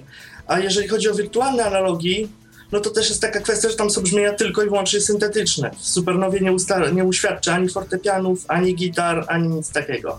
I nie można ich dograć. Tak jest. Nie, to jest Nie. właśnie. Wirtualny analog polega na tym, że nie jest to syntezator bazujący na samplach, tylko on bazuje na przebiegach, tak jak kiedyś analogi bazowały tam sygnał piły, kwadratu, tylko on je generuje po prostu cyfrowo i przepuszczając tam przez filtry, odpowiednie i tak dalej, tworzy się brzmienia. Rozumiem. To jest specyficzny typ brzmienia. Do specyficznej muzyki, do konkretnej muzyki. Coś podejrzewam, że do właśnie takiej L-muzyki, takiej elektronicznej bardzo, jak na przykład jakiś Kraftwerk tworzył, tak? Albo, albo podobne rzeczy. To znaczy nie, to znaczy, znaczy powiem tak, na dobrą sprawę i w klubowej muzyce tak naprawdę często gęsto spotyka się Nie no, tak tam... jak supernowej używał i Bartes, i Tego Jean-Michel typu brzmienia. I, i rockowy znam wykonawcę, który też miał supernowo po prostu do... Ja zresztą grałem w rockowym zespole i też jej używałem do różnych takich smaczków elektronicznych. Rozumiem. zasadniczo tego typu, tego typu instrumenty generalnie dużo jest brzmień syntetycznych, które właśnie bazują na, na, na, na tych właśnie brzmieniach tworzonych syntetycznie, a nie przez metodę samplingu. Czyli Radku, tak, z dwóch syntezatorów korzystasz, y, z czegoś jeszcze? Czymś się wspomagasz, czy to jest wszystko generalnie? No nie, po prostu komputer z kartą dźwiękową, dobry odsłuch, monitory i słuchawki, jakiś tam mikser, no i to, to tyle z mojego domowego studia. A powiedz mi, y, jak oceniasz Sonara, bo Rafał dzwonił do nas, no i mówił, że już troszeczkę mu tam brakuje różnych rzeczy w tej aplikacji, że to już nie jest y, to, że, że czasem po prostu denerwuje go, że na przykład ten program się zawiesza. Y, Podzielasz jego zdanie, czy masz lepsze doświadczenia? To znaczy powiem tak, bo ja jeszcze widząc używałem Cubase'a, czyli takiego standardu można powiedzieć. Niedostępnego, jak dobrze No pamiętam. nie, oczywiście niestety nie, no chociaż on, był, on jest bardzo fajny, dosyć go już tam poznałem wtedy. No Sonara cały czas się uczę, poza tym używam cały czas tej szóstki, nieco starszej, uboższej. No ale da się tego używać, no nie wszystko jeszcze tam znam, więc nie wiem jak tam jakieś zaawansowane rzeczy. No podstawowe rzeczy na pewno się da i no i można się tu pobawić w komponowanie. A jak ze stabilnością w twoim przypadku? Nie miałem problemów. Miałem raz jakiś dziwny problem, że gdzieś zabrnąłem i po prostu nie potrafiłem stamtąd wyjść. On mi tam przeszedł na taki ten panel z szynami, a nie chciał wrócić do podstawowych ścieżek, ale podejrzewam, że to była moja niewiedza po prostu gdzieś jakiegoś skrótu klawiszowego, którym to bym z powrotem powrócił. Ale jakichś zawieszeń, czy jakiś tam... Sesji nie straciłeś nigdy. rzeczy- No nie, chociaż może też nie miałem takiej, którą bym tam jakoś mocno żałował. Po prostu bardziej to są eksperymenty, póki co z, no, z tym oprogramowaniem, ze screenreaderem, to, to raczej dopiero w fazie takiego zapoznawania się z tym. Tak a propos Reapera, to ja ci powiem szczerze, że no ze mnie muzyk to jest żaden. Dźwiękowiec powiedzmy, że jeszcze ewentualnie czasem y, używam edycji w Reaperze i powiem ci szczerze, że do tego programu to trzeba się naprawdę przyzwyczaić, bo ja już z takiej perspektywy takiego człowieka, który gdzieś tam używał e, takiego edytora dźwięku jak Goldwave. I to już zupełnie nie do komponowania muzyki, tylko po prostu do, jakiejś tam, do jakiegoś tam przycinania e, danego materiału, o czym już zresztą kiedyś mówiliśmy, to po prostu no, w Reaperze zupełnie inna filozofia, natomiast e, ja myślę i pewnie Tomek y, potwierdzi, że jak sobie tego Reapera opanujesz i przystosujesz go do swoich potrzeb, no to będziesz z niego naprawdę zadowolony, bo jest to aplikacja o potężnych możliwościach. No zwłaszcza, że ja właśnie no, korzystałem jeszcze, no, nie, no jakiś czas temu no, jeszcze z myszki właśnie z programów, gdzie to wizualnie wszystko było, klikało się i było, a teraz jednak tych skrótów trzeba troszkę opanować. O właśnie, to jest w ogóle ciekawe zagadnienie. Y, Dobrze, że o tym y, przypomniałeś, bo ja pytałem Tomka na samym początku, jak to wygląda w przypadku osób y, niewidomych, a widzących komponowanie muzyki. Tomek powiedział, że jak się widzi, to jest zdecydowanie łatwiej. Y, Ty to potwierdzasz? Jako praktyk? No na pewno, na pewno te programy, no, zresztą jak wszystkie programy w dzisiejszych czasach są bardzo wizualne, takie tam jest mnóstwo różnych suwaczków, pokręteł, przycisków, przełączników, no jest skakania po tych opcjach i skrótów klawiszowych jest dużo, no jest tego. Klik, klik i gra muzyka po prostu. Tak, a no, no po prostu, a, a jednak jak się myszko, no to jednak jest to, jest to zdecydowanie prościej. Ma się obraz taki wizualny tych ścieżek, jak one są tam rozłożone, gdzie jaki instrument wchodzi, od którego taktu to się widzi. A tutaj trzeba włączyć, za każdym razem odsłuchać, obczaić, gdzie to tam się zaczyna, gdzie przyciąć, gdzie wkleić, no. Troszkę tego, troszkę jest na pewno trudniej. Zresztą jak ze wszystkim, no. No to się zgadza. Dobrze, Radku, dziękujemy ci bardzo serdecznie A, za zaś telefon. jeszcze taką o, może dobra, kwestię. dobra, okej, Znaczy- słuchamy. Zaś troszkę z drugiej strony, jednocześnie pytanie do Tomka, bo rozmawiacie cały czas jakby o komponowaniu, ale od strony tej technologii, a ja bym chciał jakby od strony muzyki, czy Tomek masz jakieś doświadczenie, nie wiem, ze szkołą muzyczną, nie widząc, czy jakiś, nie wiem, zapis nutowy, brajlowski, takie rzeczy. Bo ja na przykład miałem okazję pograć z muzykami, którzy kończyli szkołę muzyczną i to jest jednak dwa razy wyższy poziom niż takie jak ja, samouk. Znaczy zasadniczo No, mam na razie drugi stopień muzycznej. Aha, masz, ale ma, masz muzyczną, tak? I taką... Tak, mam drugi Mhm. stopień i Czy co, na, forte, na chodzi o- fortepian, tak? Nie, akurat nie na fortepian. Znaczy ja w ogóle Aha. zmieniałem te instrumenty jak rękawiczki, Mhm. ale okej. Mhm. Aha, no Mm. czyli to jednak jesteś do przodu, no bo ja, ja póki co muzycznie, no to samouk i to, to jakby wychodzi też yy, no w praktyce, no jednak ci, ci, którzy pokończyli szkołę muzyczną, sporo takiego bycia, jakiś dyktant, y, innych rzeczy, no daje to dużo Oczywiście, Radku, odpowiadając ci od razu na pytanie, brajlowski zapis nutowy jak najbardziej jest. Y, Mhm. Jest Brailleowski, cała książka. Na komputer też są programy, są skrypty chyba do Sibeliusa, jeżeli chodzi o zapis nutowy. Mhm. plus kilka takich programów też do zapisu nut, chociaż takie troszkę bardziej e, dla Też, a tych, jeżeli chodzi o samą edukację, no nie wiem, żeby się douczać, trening słuchu, jakieś takie rzeczy, znasz coś takiego, co Ja widziałem kiedyś taki program, który nie wszystko tam było dostępne, ale kilka rzeczy tam było dostępnych. Airmaster to się chyba nazywa. A to wiem, to się kiedyś tym bawiłem, tylko później się skończyło demo. Tak, i tam część chyba opcji nawet była dostępna. Mhm, coś tam było, dokładnie. Jakieś porównywanie, jakieś interwały, jakieś tam sprawdzanie, który jest wyższy dźwięk, jakieś tam takie rzeczy. Mhm. Bo tam często było coś takiego, że można było nacisnąć tam F ileś to było właśnie, że to jest prawda, F ileś to, że jest nieprawda. Tak, tak, tak. No dobra, to było, no to zawsze może jeszcze jedna kwestia, jakbyście mogli jakieś udostępnienie waszej twórczości. Czy ty, czy Rafał dzwoniący wcześniej, może linki w komentarzach, czy coś, żeby sobie zobaczyć, jak to wam To znaczy wychodzi, powiem tak, co to tam jest. do mojej twórczości kto inny ma w tej chwili prawa autorskie, bo to jest taka Aha, muzyka prezentacyjna do filmów różnych. Mhm. No trudno. Ewentualnie, kiedy się pokażą te filmy gdzieś w internecie, to po prostu wtedy, Tomku, No będziesz tak, bo mógł myślałem, że wrzucić link na przykład do jakiegoś YouTube'a albo, albo podobne, albo podobne A to rzeczy. tak, to no, tak, To, to wtedy, tak, to to wtedy zgadza, będzie, to wtedy będzie można to zrobić. No a Rafał, jeżeli mm, będzie chciał, to na pewno w komentarzu gdzieś podrzuci jakiś e, link do swojej To, to, to by twórczości. było warto posłuchać. Dokładnie, dokładnie. Dobrze, Radku, to w takim razie ja ci bardzo serdecznie dziękuję za telefon. Do usłyszenia, trzymaj się. Dzięki, Do usłyszenia. 223988027, wewnętrzny 938 oraz Skype nasz radiowy o loginie tyflopodcast.net do waszej dyspozycji.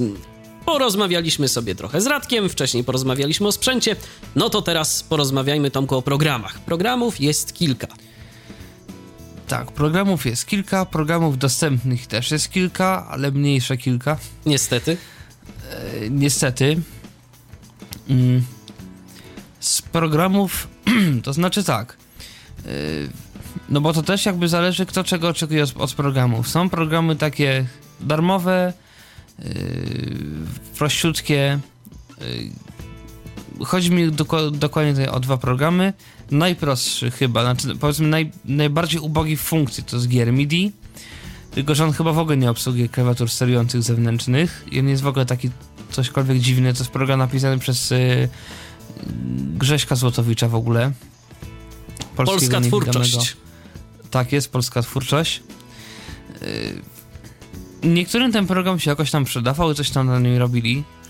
Ale to jest taka, takie rzeczywiście najprostsze, najprostsze, najprostsze funkcje tam są dostępne. Czyli gramy Drugi w tym prog- programie, Tomku, jeszcze zapytam, żebyśmy uściślili. Mhm. W tym programie gramy klawiaturą komputera. Tak jest. Przy użyciu protokołu MIDI na no, najczęściej to będzie taki ten syntezator w ogóle Windowsowy dołączony do Windowsa, który jest ma średnią jakość. Czyli pewnie mamy do dyspozycji jedną oktawę, ewentualnie możemy sobie przełączać te oktawy tam jakimiś Ja, tak, tam się jakoś przełącza, tam się jakoś tam wprowadza nut, jakiś taki śmieszny, tam śmiesznie jakoś to jest zrobione. Natomiast jest tam takie coś, co się nazywa QWS. I QWS to już jest znacznie ciekawszy program, to jest znacznie ciekawszy program. To jest program, w którym też operujemy tylko i wyłącznie na MIDI. Yy, No tylko, że tutaj na przykład można dla każdej ścieżki ustawić inny port tak zwany MIDI, czyli inne urządzenie. Czyli na przykład jeżeli mamy syntezator zewnętrzny albo na przykład takich syntezatorów kilka, możemy synchronicznie na tych syntezatorach wszystkich sobie tą muzykę jakoś tam yy, słyszeć i Mhm. komponować. I tutaj już rzeczywiście można sobie tworzyć, m, grać na klawiaturze naszej sterującej. Można sobie wyrównać potem tą naszą grę. Y, Można sobie edytować, jeżeli tam jakieś nuty się wkradły złe, to można je sobie czyścić. Y, Można sobie coś tam poprawiać. Można jakoś tam to wszystko zmieniać i tak dalej, i tak dalej. Jest kilka ciekawych funkcji. Powiedzmy, że no, kilku ludzi, którzy komponują muzykę, niejaki Andre Lewis może ktoś jeszcze kojarzy. Taki brytyjski, angielski muzyk, który też jest niewidomy i, i tworzy sobie muzykę, taką troszeczkę około jazzową. Właśnie używa głównie tego QWS-a jako, jako główny ten swój sequencer, czyli no program, w którym no jakby no ten program, w którym są zapisywane te wszystkie, ta cała muzyka jakby. Bo to jest tak, y, zapytam o jeszcze jedną kwestię. Y, Tak naprawdę w tworzeniu tej muzyki z użyciem MIDI nie musimy się przejmować, jeżeli się gdzieś tam w jakimś momencie pomylimy. Bo gdybyśmy nagrywali taką, y, powiedzmy, taki utwór, naszą jakąś tam linię melodyczną. Do pliku Wave albo do jakiegoś tam innego, no i później chcieli to poprawiać z użyciem edytora, byłaby większa szansa, no, że będzie to brzmiało nienaturalnie. A z takiej klawiatury sterującej, kiedy po prostu wklepiemy jakąś tam, powiedzmy, nie wiem, do, re, mi, fa, sol, si, do, to sobie z tym do, re, mi, fa, sol, si, do możemy już zrobić tak naprawdę co chcemy, y, coś wyciąć, wydłużyć, skrócić, yy, wyrównać jakieś tam tempo i tak dalej, i tak dalej i nie będzie to w ogóle słyszalne, że coś tam źle zrobiliśmy. Dobrze rozumuję, Tak, czy to nie się bardzo? zgadza. Tak, oczywiście niektórzy, no też jak ze wszystkim, jeżeli się za bardzo wyrówna i za bardzo wyczyści, to to też potrafi być zaczyste i w, i w tą stronę będzie słychać, że to jest sztuczne na przykład. Yy, Ale no to jest jakby, wiadomo, to już jest jakby kwestia jakiejś indywidualnej wrażliwości y, artystycznej człowieka, powiedzmy. No tak, bo jednemu podoba się to, drugiemu podoba się co innego, więc, więc tu już o gustach się nie dyskutuje. W każdym razie chodziło Tak mi jest. o samą techniczną możliwość.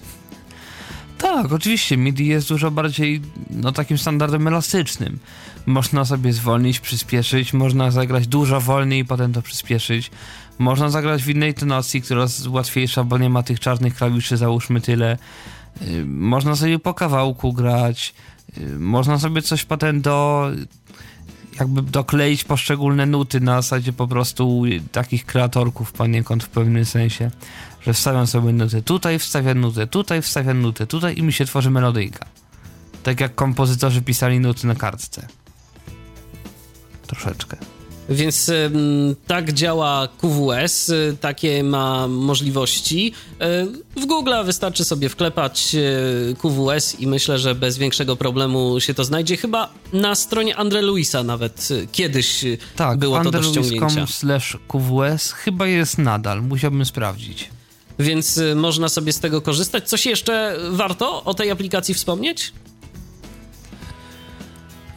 Znaczy najbardziej warto by zrobić podcasta, tak, no bo, no bo teraz... Taką tak pełniejszą naprawdę- prezentację, no tak. Tak, bo no bo teraz po prostu trzeba by zacząć wchodzić w jakieś tam poszczególne opcje tego programu. W każdym razie można z tego korzystać, można używać i efekty nie będą złe. No, kto, sły... A QWS rzeczywiście jest na, na stronie Andre Luisa, właśnie sprawdziłem przed chwilą. kto słyszał, Andre y, Louis kto słyszał chociażby QWS. Kto słyszał chociażby mm, podkłady, mm, które wykorzystywane były w promosach ym, w Tyflo Podcaście swego czasu, y, czy Inglaway, czy Utility, y, no, czy nawet Tak przekaż nam swój 1%, y, mm, też pojawiał się taki spot jeszcze niedawno. Tak, i to jest, to był właśnie Andre To był Louis właśnie Andre y, to były mm, dźwięki, to były melodie mm, tworzone przez tego człowieka z wykorzystaniem QWS-a, więc jeżeli ktoś ciekaw, to odsyłam do no, Tyflo podcastów wcześniejszych. syntezatorów. Bo to jeszcze, jak rozumiem, on nie korzystał wtedy tylko i wyłącznie z klawiatury sterującej, tylko właśnie z syntezatorów jakichś. To znaczy Andre ma coś takiego, że ma i VST-ki i syntezatory sprzętowe, I fizyczne. on potem to po prostu łączy, jak rozumiem. Tak jest. Dobrze, więc zostawmy QWS-a w spokoju. Myślę, że o sonarze no już powiedzieliśmy trochę, więc y, na temat tej aplikacji nie ma się co zbytnio rozwodzić, bo no w sumie, Tomku, ty korzystałeś z sonara jakoś tak więcej, czy, czy niespecjalnie? Nie, kiedyś go tylko trochę widziałem, e, słyszałem od ludzi troszkę takich porównań, powiedzmy takich...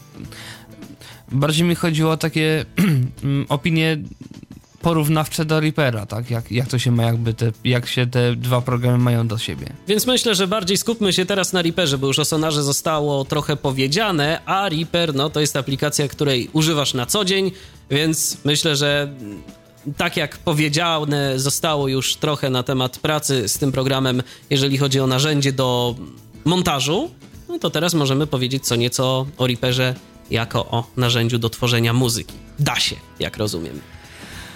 Oczywiście to jest w ogóle tak naprawdę główny, no powiedz, jakby to powiedzieć, główny, główny, no główny cel tego programu. Tak naprawdę, tak naprawdę ten program to ma właśnie na celu jakby, znaczy tworzenie muzyki. Bardziej powiedzmy obróbkę muzyki, może w ten sposób, albo tworzenie przy użyciu y, jakichś tam standardowych technik, tu mikrofon, tu gitara, tu coś tam. Yy, aczkolwiek oczywiście da się tworzyć muzykę przez, przez MIDI. Yy, ma host dla instrumentów VST. Yy, to jest wszystko wielośladowe, yy, więc jakby no wszystko się da. Yy, Od Sonara może się różnić tym, że na przykład właśnie Sonar ma na wierzchu bardziej powiedzmy więcej funkcji dotyczących jakby samego MIDI czyli jakby obróbki MIDI, czyli właśnie tego, tej edycji. Jeżeli się pomyliliśmy, to łatwiej, znaczy troszkę szybciej w sonarze będzie można y, jakby te nuty jakoś tam poprawić, wyrównać, coś tam jeszcze z nimi zrobić. Sonar będzie miał więcej zdecydowanie tych wirtualnych instrumentów dostarczanych razem z programem. Natomiast Reaper jest trochę bardziej konfigurowalny. On ma wszystkie skózy klawiszowe konfigurowalne. On ma potężne możliwości jakby routingu sygnałów. Czegoś takiego, że ten sy- sygnał jest na kilkunastu ścieżkach i można go sobie przegłaszać przez różne efekty równolegle, albo szeregowo, albo jakoś tam jeszcze inaczej. Eee, właśnie ta elastyczność, pisanie skryptów, to znaczy, że ja mogę sobie napisać skrypty pod Reapera, jakieś tam wykorzystujące wszystkiego opcje, funkcje. Eee, No to jest jakaś potworna ilość tego wszystkiego, przy czym instalka programu jest malutka, jak na tego typu program. W tej chwili stronka zajmuje 6 mega niecałe. No to jest rzeczywiście, to jest rzeczywiście niewiele, ale tak naprawdę mm, no sam Reaper, jeżeli chcielibyśmy mm, tak sobie kupić te aplikacje i po prostu używać do tworzenia muzyki, no to chyba za wiele nie zdziałamy. Musimy się uzbroić jeszcze w jakieś dodatkowe efekty VST, prawda? Instrumenty to znaczy, w tak, zasadzie. Jeżeli, mm, jeżeli chcemy rzeczywiście coś tworzyć tak rzeczywiście tylko na komputerze, to rzeczywiście. Bo Reaper ma, ma na przykład trochę efektów VST, i kompresorów, korektorów, jakichś tam pogłosów nawet, jakiś właśnie do wyrównania wysokości, znaczy do zmiany wysokości, do zmiany tempa, do zmiany czegoś tam, czegoś, czegoś. Ale z syntezatorów tak naprawdę ma chyba tylko trzy syntezatorki, takie w ogóle najprostsze w ogóle na świecie, jakie tylko mogą być. Takie wręcz w zasadzie trochę testowe tak naprawdę, w pewnym sensie. No to rzeczywiście wiele nie jest, więc trzeba sobie po prostu kupić albo gdzieś pobrać jakieś e, syntezatory VST, bo darmowe też są. To nie jest tak, że za wszystko trzeba płacić, Oczywiście, prawda? darmowych syntezatorów VST jest ilość potworna. A są chociaż dobre, czy to tak jak darmowe, to już niekoniecznie? Jak wszelkie inne programy. Znajdzie się coś dobrego. Znajdzie się coś dobrego. A mógłbyś podać na przykład jakiś adres, adres jakiejś strony, gdzie można sobie, no nie wiem, poprzeglądać y, takie efekty, syntezatory VST? To jest znaczy coś tak, takiego, jest jakieś takie repozytorium? Duża, największa w ogóle taka strona, forum, baza wiedzy, jakiś katalog, jakieś coś jeszcze a propos instrumentów wirtualnych i efektów wirtualnych. KVR audio pisane razem.com i to było fajne, dopóki nie zrobili jakiejś wyszukiwarki w Javie tych yy, syntezatorów, która jest nie bardzo dostępna w tej chwili. No to akurat szkoda, ale zacząłeś mówić o jakichś takich ciekawych syntezatorach, to może kontynuujmy ten temat. Może nie syntezatorach, tylko Reaper ma jedną ciekawą rzecz, którą ciężko jest znaleźć w innych programach. Właśnie a propos trochę MIDI, a propos tych następców MIDI. Jedna z firm sobie wymyśliła, znaczy nie wiem, czy jedna z firm, czy, czy też jakiś, jakiś kilka firm, nawet nie wiem, kto to wymyślił. W każdym razie powstał parę lat temu taki standard Open Sound Control to się nazywa. Skrót OSC, czyli następca MIDI troszeczkę. I to jest z kolei oparte na otwartym formacie tekstowym XML, więc wszystkie te komunikaty są jakoś tam widoczne, bo MIDI to jest w ogóle a propos in, implementacji MIDI to nie jest to takie najprostsze, chociażby dlatego, że tam się in, operuje na 7 bądź 10-bitowych komunikatach, więc to nawet nie są zwykłe 1-2-bajtowe wartości, więc e, no można trochę osiwieć czasami jak, jak się to in, jak się tam programuje w tym MIDI i trzeba czasami 16-bitowe komunikaty zamiast na 14-bitowe komunikaty.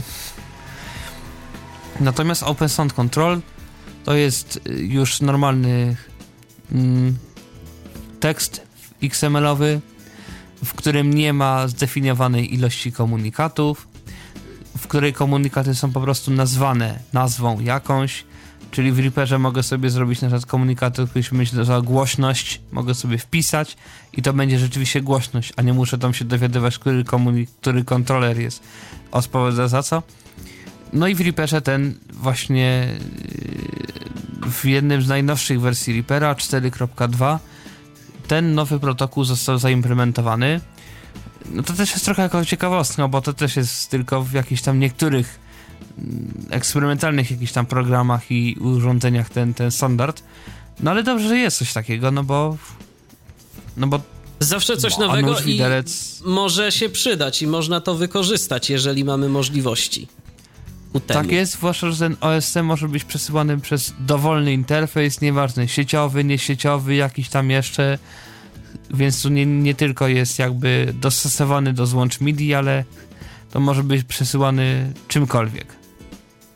A można na przykład Więc- zrobić tak, że łączymy sobie powiedzmy jakąś klawiaturę sterującą y, z jednego komputera. Y, Później łączymy przez sieć y, dwa komputery, bo na przykład drugi ma jakiś ciekawy syntezator, który chcielibyśmy sobie przetestować i przez to OSC właśnie zdalnie sterujemy tym syntezatorem, a jeszcze na początku przez MIDI? Czy to już, czy już Kiedyś poszalałem? szukałem tego programu, kiedyś szukałem takiego programu mm, i na szczęście znalazłem taki program.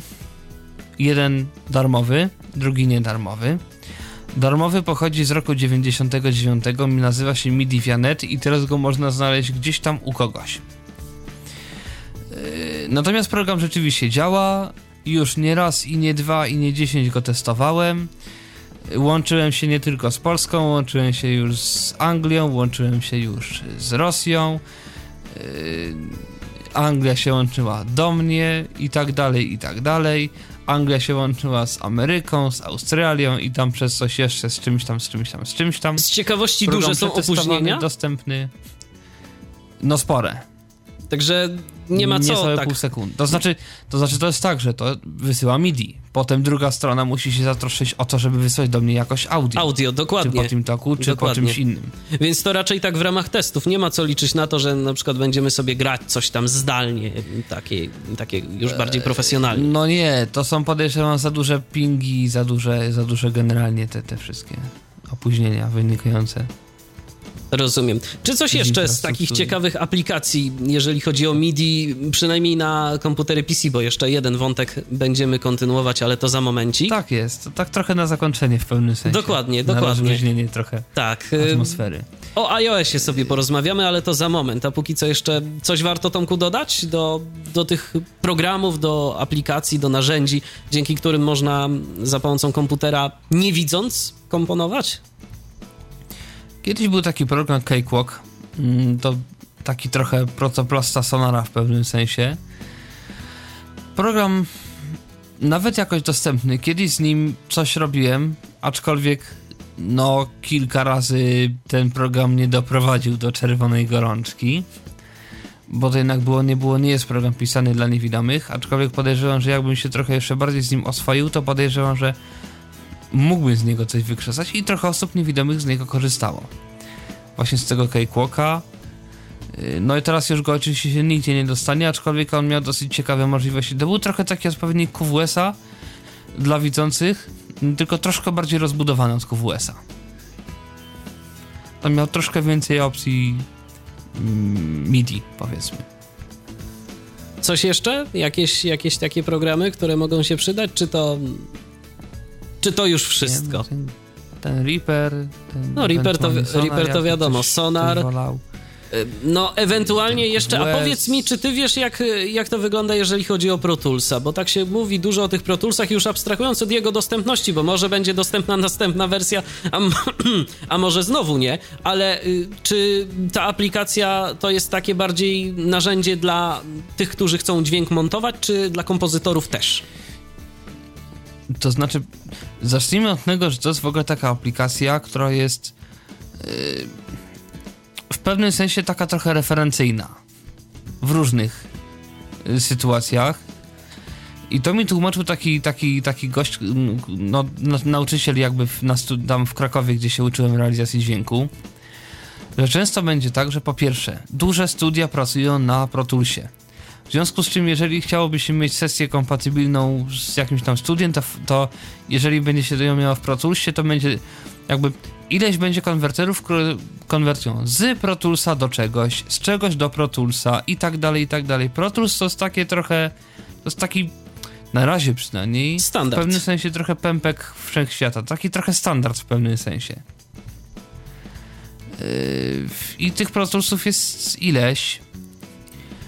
Yy, bo Pro Tools kiedyś był tylko taki, powiedzmy, dla takich naprawdę dużych, ogromnych, wielkich studiów. Jest, znaczy jest nadal taki system Pro Tools HD to się nazywa.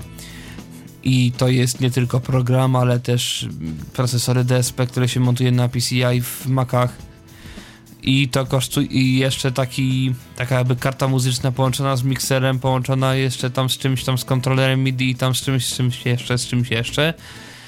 I to wszystko kosztuje na przykład 30 albo 40 tysięcy. No to już trochę kosztuje. Fakt faktem, że z tego co wiem i z tego co właśnie mówił między innymi ten gość, na przykład DigiDesign, czyli firma, która y, jakoś tego tworzyła pro tego Pro Toolsa, z tego co wiem, to dawała gwarancję na tego Pro Toolsa, że o ile sprzęt działa bez zarzutu, to ten program się nie ma prawa zawiesić. On jest, on jest testowany przez ileś osób przez tyle czasu, że co się nie ma prawa nic z tym zrobić. No więc, y, jeżeli tak jest faktycznie, no to nic dziwnego, że jest to standard. No, pytanie tylko, jak to z tą realizacją później tej gwarancji jest. Czy rzeczywiście ktoś kiedyś zgłaszał problemy i czy te gwarancje uznali? No i co wtedy, kiedy już tak Tego nie naprawdę mam sesja pojęcia, została bo sam nie stracona? korzystałem nigdy z Pro Toolsa, więc... Znaczy, korzystałem tylko trochę w Krakowie, ale tylko trochę, bo, bo, bo tam akurat... Akurat chyba trochę trafiłem na taki pechowy okres, bo najpierw najpierw, najpierw były jakieś zmiany, potem była ta powódź w Krakowie i, i wtedy, kiedy mieliśmy zacząć na poważnie z tego Pro Toolsa korzystać, no wszystko się zalało i trzeba było studio w ogóle y, zmieniać od nowa w pewnym sensie robić, przynajmniej częściowo i, i jakoś akurat trafiłem nieszczególnie. Ja przypominam, że słuchacie Tyflo Podcastu na antenie Radia N. Dziś wspólnie z Tomkiem Bileckim rozmawiamy o komponowaniu muzyki. tyflopodcast.net to jest nasz login na Skype'ie 223988027 wewnętrzny 938. To jest nasz numer telefonu. Do rozmowy wracamy już za moment. Teraz znowu odrobina muzycznej przerwy i kolejna piosenka o muzyce. Radio N.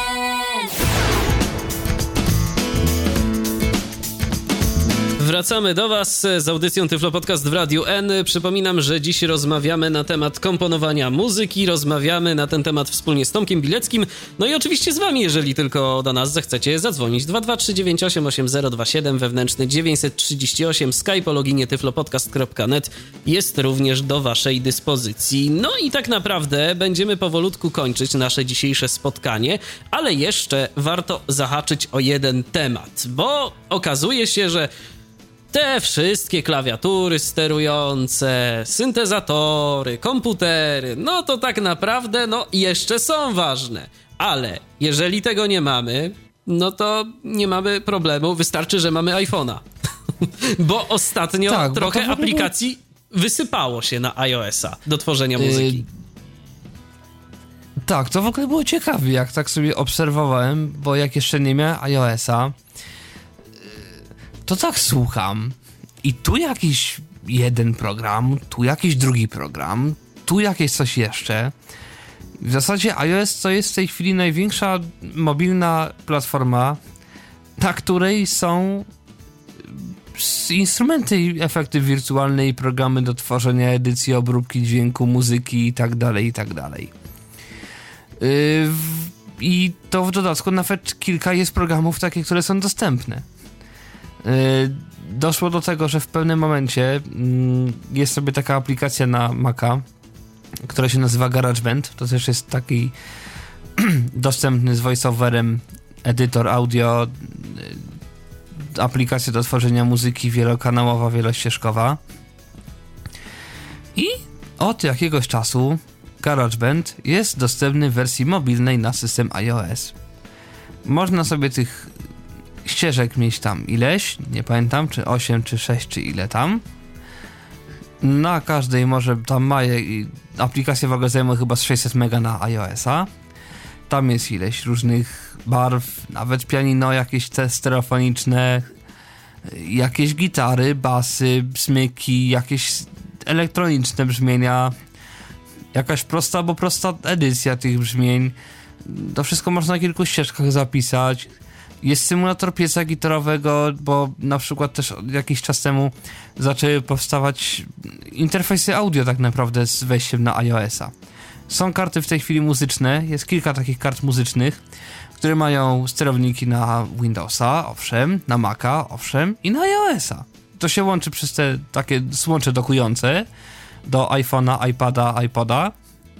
No i mamy profesjonalny interfejs audio, kartę muzyczną o porządnych parametrach podłączoną do telefonu komórkowego, na którym to telefonie można stworzyć muzykę z początku do końca z podaniem kompresora na wokal, z jakimś tam wyedytowaniem tej ścieżki i tak dalej, i tak dalej. No po prostu coś, co jest dosyć ciekawe. I tych aplikacji na iOS-a jest kilka. Jest A jakie to są aplikacje? Jest takie coś, to służy troszeczkę do czego innego. Taka aplikacja Ica Oscill- e, Ica Oscillator, Ica Oscillator, to się pewnie tak jakoś czyta. E, jakiś czas temu, Korg w ogóle lubi takie różne dziwne gadżety muzyczne i jakiś czas temu zrobił y, serię takich miniaturowych syntezatorków. Właśnie Chaosilator zrobił mniej więcej, tak to się nazywa. Taki malutki syntezatorek, który ma sobie ekranik taki dotykowy malutki, kilka przycisków, kilka pokręteł, do wyboru 150 brzmień, nawet nie bardzo tam jest jakakolwiek edycja, yy, trochę takich pętli rytmicznych, znaczy kilkadziesiąt, w stylach takich nowoczesnych, częściowo klubowych, częściowo rockowych, częściowych jakichś tam jeszcze, hip-hopowych, jakichś tam takich. Chodziło o to, że mam sobie tam ścieżek kilka, z sześć czy tam pięć i sobie tworzę. Na pierwszej ścieżce daję ten loop, na drugiej ścieżce palcem mieszę sobie po ekranie, wybieram wcześniej intonację i on mi sobie gra jakiś tam bas, potem sobie automatycznie wyrównuje. Chodzi o stworzenie takiej pętli w jakimś tam stylu, z jakimiś tam swoimi akordami. I teraz Korg zrobił bardzo podobną aplikację właśnie na iOS-a. Mm. Aplikacja też służy do tego, że mm, tworzę sobie właśnie takiego loopa w oparciu o wbudowane brzmienia, wbudowane skale. Ich jest tam tych skal chyba 32 albo, albo więcej. Brzmienie jest właśnie 150, jest 5 ścieżek i na tych pięciu ścieżkach może być coś tam, to sobie potem automatycznie jeszcze kork wyrównuje, że nawet jak coś źle zagram, to on to sobie wyrówna.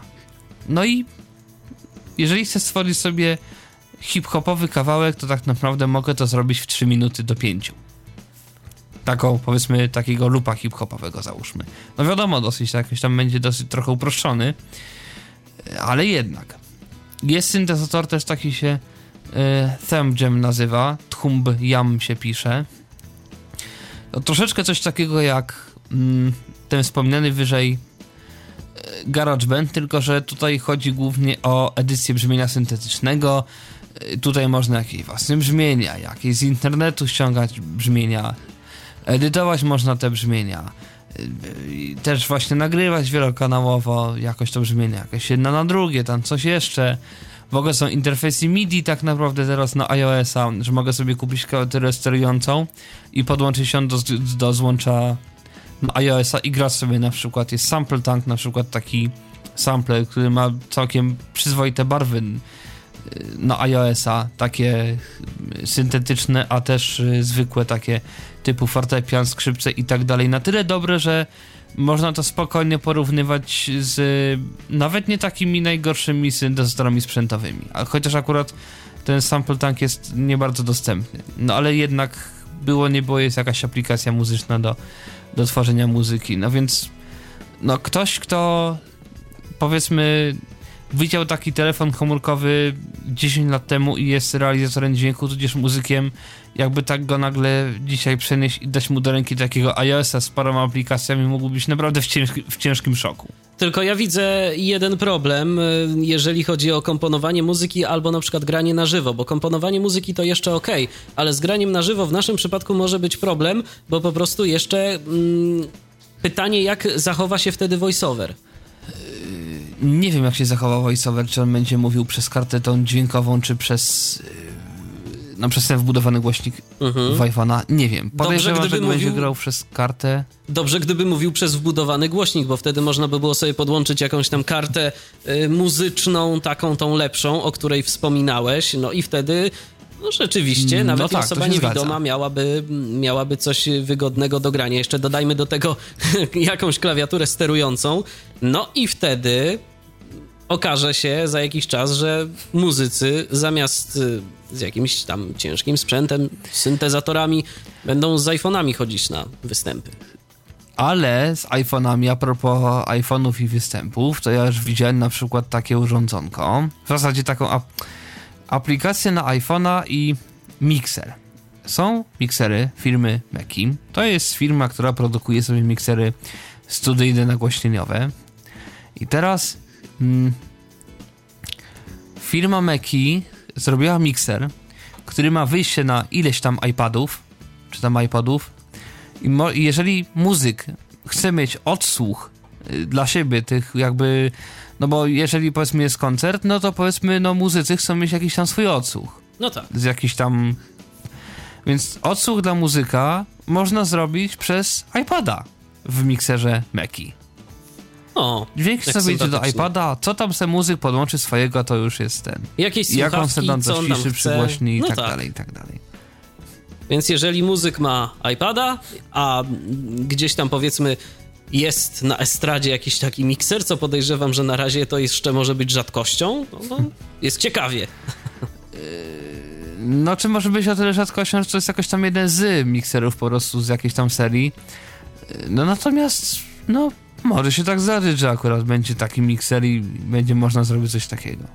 Są programy, a co z instrumentami? Yy, Jak oceniasz yy, łatwość gry na takim ekranie dotykowym na różnych instrumentach?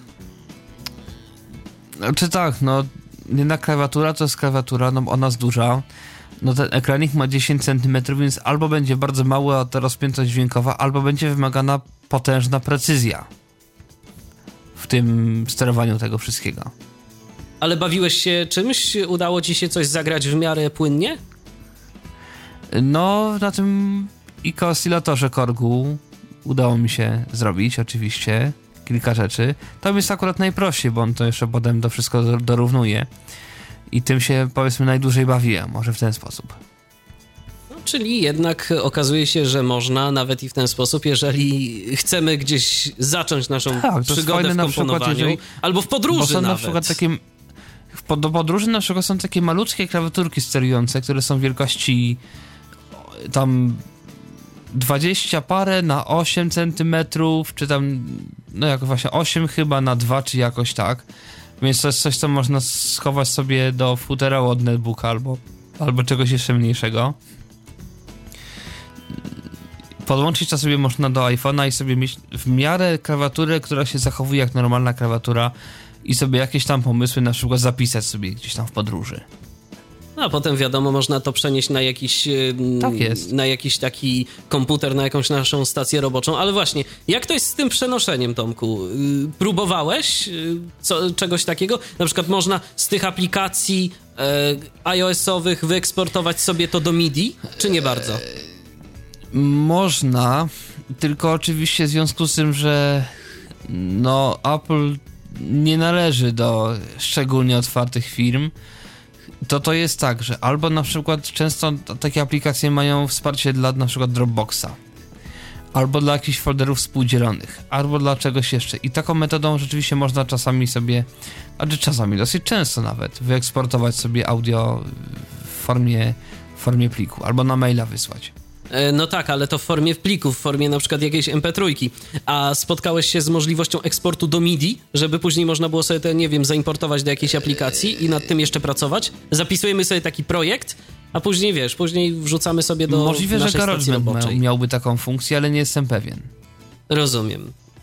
W ten sposób to wygląda. No ale jakieś opcje są, można próbować. No, Powiem tak, nie szukałem akurat tego typu programów, mhm. Ale nie dziwię się, jakbym coś znalazł. Zgadza się, no w końcu no, w App Store dużo tego, dużo tego jest, jest dużo aplikacji różnych, jedne są lepsze, inne są gorsze. Dobrze, że są dostępne e, w jakiejś tam części, tak. bo, no bo to daje możliwości. Nie każdy musi z tego korzystać, bo to też nie o to chodzi. Chodzi o to, żeby korzystać z tego, co jest dla nas najwygodniejsze i co daje nam najwięcej możliwości. Jednemu wystarczy właśnie taki iPod, czy iPad, czy iPhone, a innemu no, potrzebna będzie profesjonalna stacja robocza, a jeszcze komu innemu wystarczy komputer y, z dobrą klawiaturą sterującą. Ilu ludzi, tyle tak naprawdę potrzeb. Tak jest. No i myślę, że taką myślą, myślę, że taką myślą, ta, możemy zakończyć naszą dzisiejszą audycję. Y, Tomku, co byś y, naszym słuchaczom mógł gdzieś tak na koniec jeszcze polecić? Jeżeli mają ochotę zabrać się za komponowanie muzyki, co najlepiej? Najlepiej chyba spróbować y, z klawiaturą jakąś, tak, nie pchać się w syntezatory. Na razie na najtańszym kosztem to jest rzeczywiście ta klawiatura. Z drugiej strony z tym jest troszkę więcej roboty, bo trzeba tu znaleźć ten program, to coś nam, na przykład jest ta, jest ten, ta stacja robocza, to taka najtańsza za 1400 zł i tu jest przynajmniej o tyle, że włączam sobie instrument i gram. I nie interesuje mnie, że tą klawiaturę trzeba podłączyć, sprząc z tym hostem, nauczyć się tego Reapera, yy, ściągnąć te instrumenty VST, nauczyć się obsługi tych VST-ków, tylko mam jeden klawisz, który mam wszystko i to jest wszystko poniekąd złożone do kupy. Yy, ale z drugiej strony rzeczywiście klawiatura, no to jest 400 zł, QWS to jest 0 zł, parę instrumentów wirtualnych to też jest 0 zł. No i ewentualnie jeszcze zapłacimy powiedzmy później za jakiegoś tam Reapera, ale Albo to też i nie nawet jeżeli ktoś ma jeszcze ceny. mniejsze wymagania, to można klawiaturę za 150 zł kupić. Dokładnie, jeżeli ktoś po prostu chce spróbować, bo mm, jeżeli ktoś już wie, że chce wiązać z tym jakąś swoją przyszłość, no to wiadomo, można inwestować, można inwestować w syntezatory i podobne rzeczy, ale jeżeli ktoś chce tylko spróbować, a zobaczę jak mi będzie wychodziło to granie, to, to lepiej zacząć od, jest. od małych rzeczy, od tanich rzeczy, a później rozbudowywać swój arsenał zgodnie z potrzebami. Dobrze, Tomku, ja bardzo Ci serdecznie dziękuję za udział w dzisiejszej audycji. Ja również. I do usłyszenia, bo jeszcze na pewno się niejednokrotnie spotkamy na antenie Tyflo Podcastu. No, mam nadzieję. Zatem do usłyszenia. Kolejny Tyflo Podcast w Radiu N już za tydzień po godzinie 19. Ja już dziękuję za uwagę. Michał Dziwisz, kłaniam się i również do usłyszenia. Był to Tyflo Podcast. Audycja o technologiach wspierających osoby niewidome i słabowidzące. Audycja współfinansowana ze środków Państwowego Funduszu Rehabilitacji Osób Niepełnosprawnych.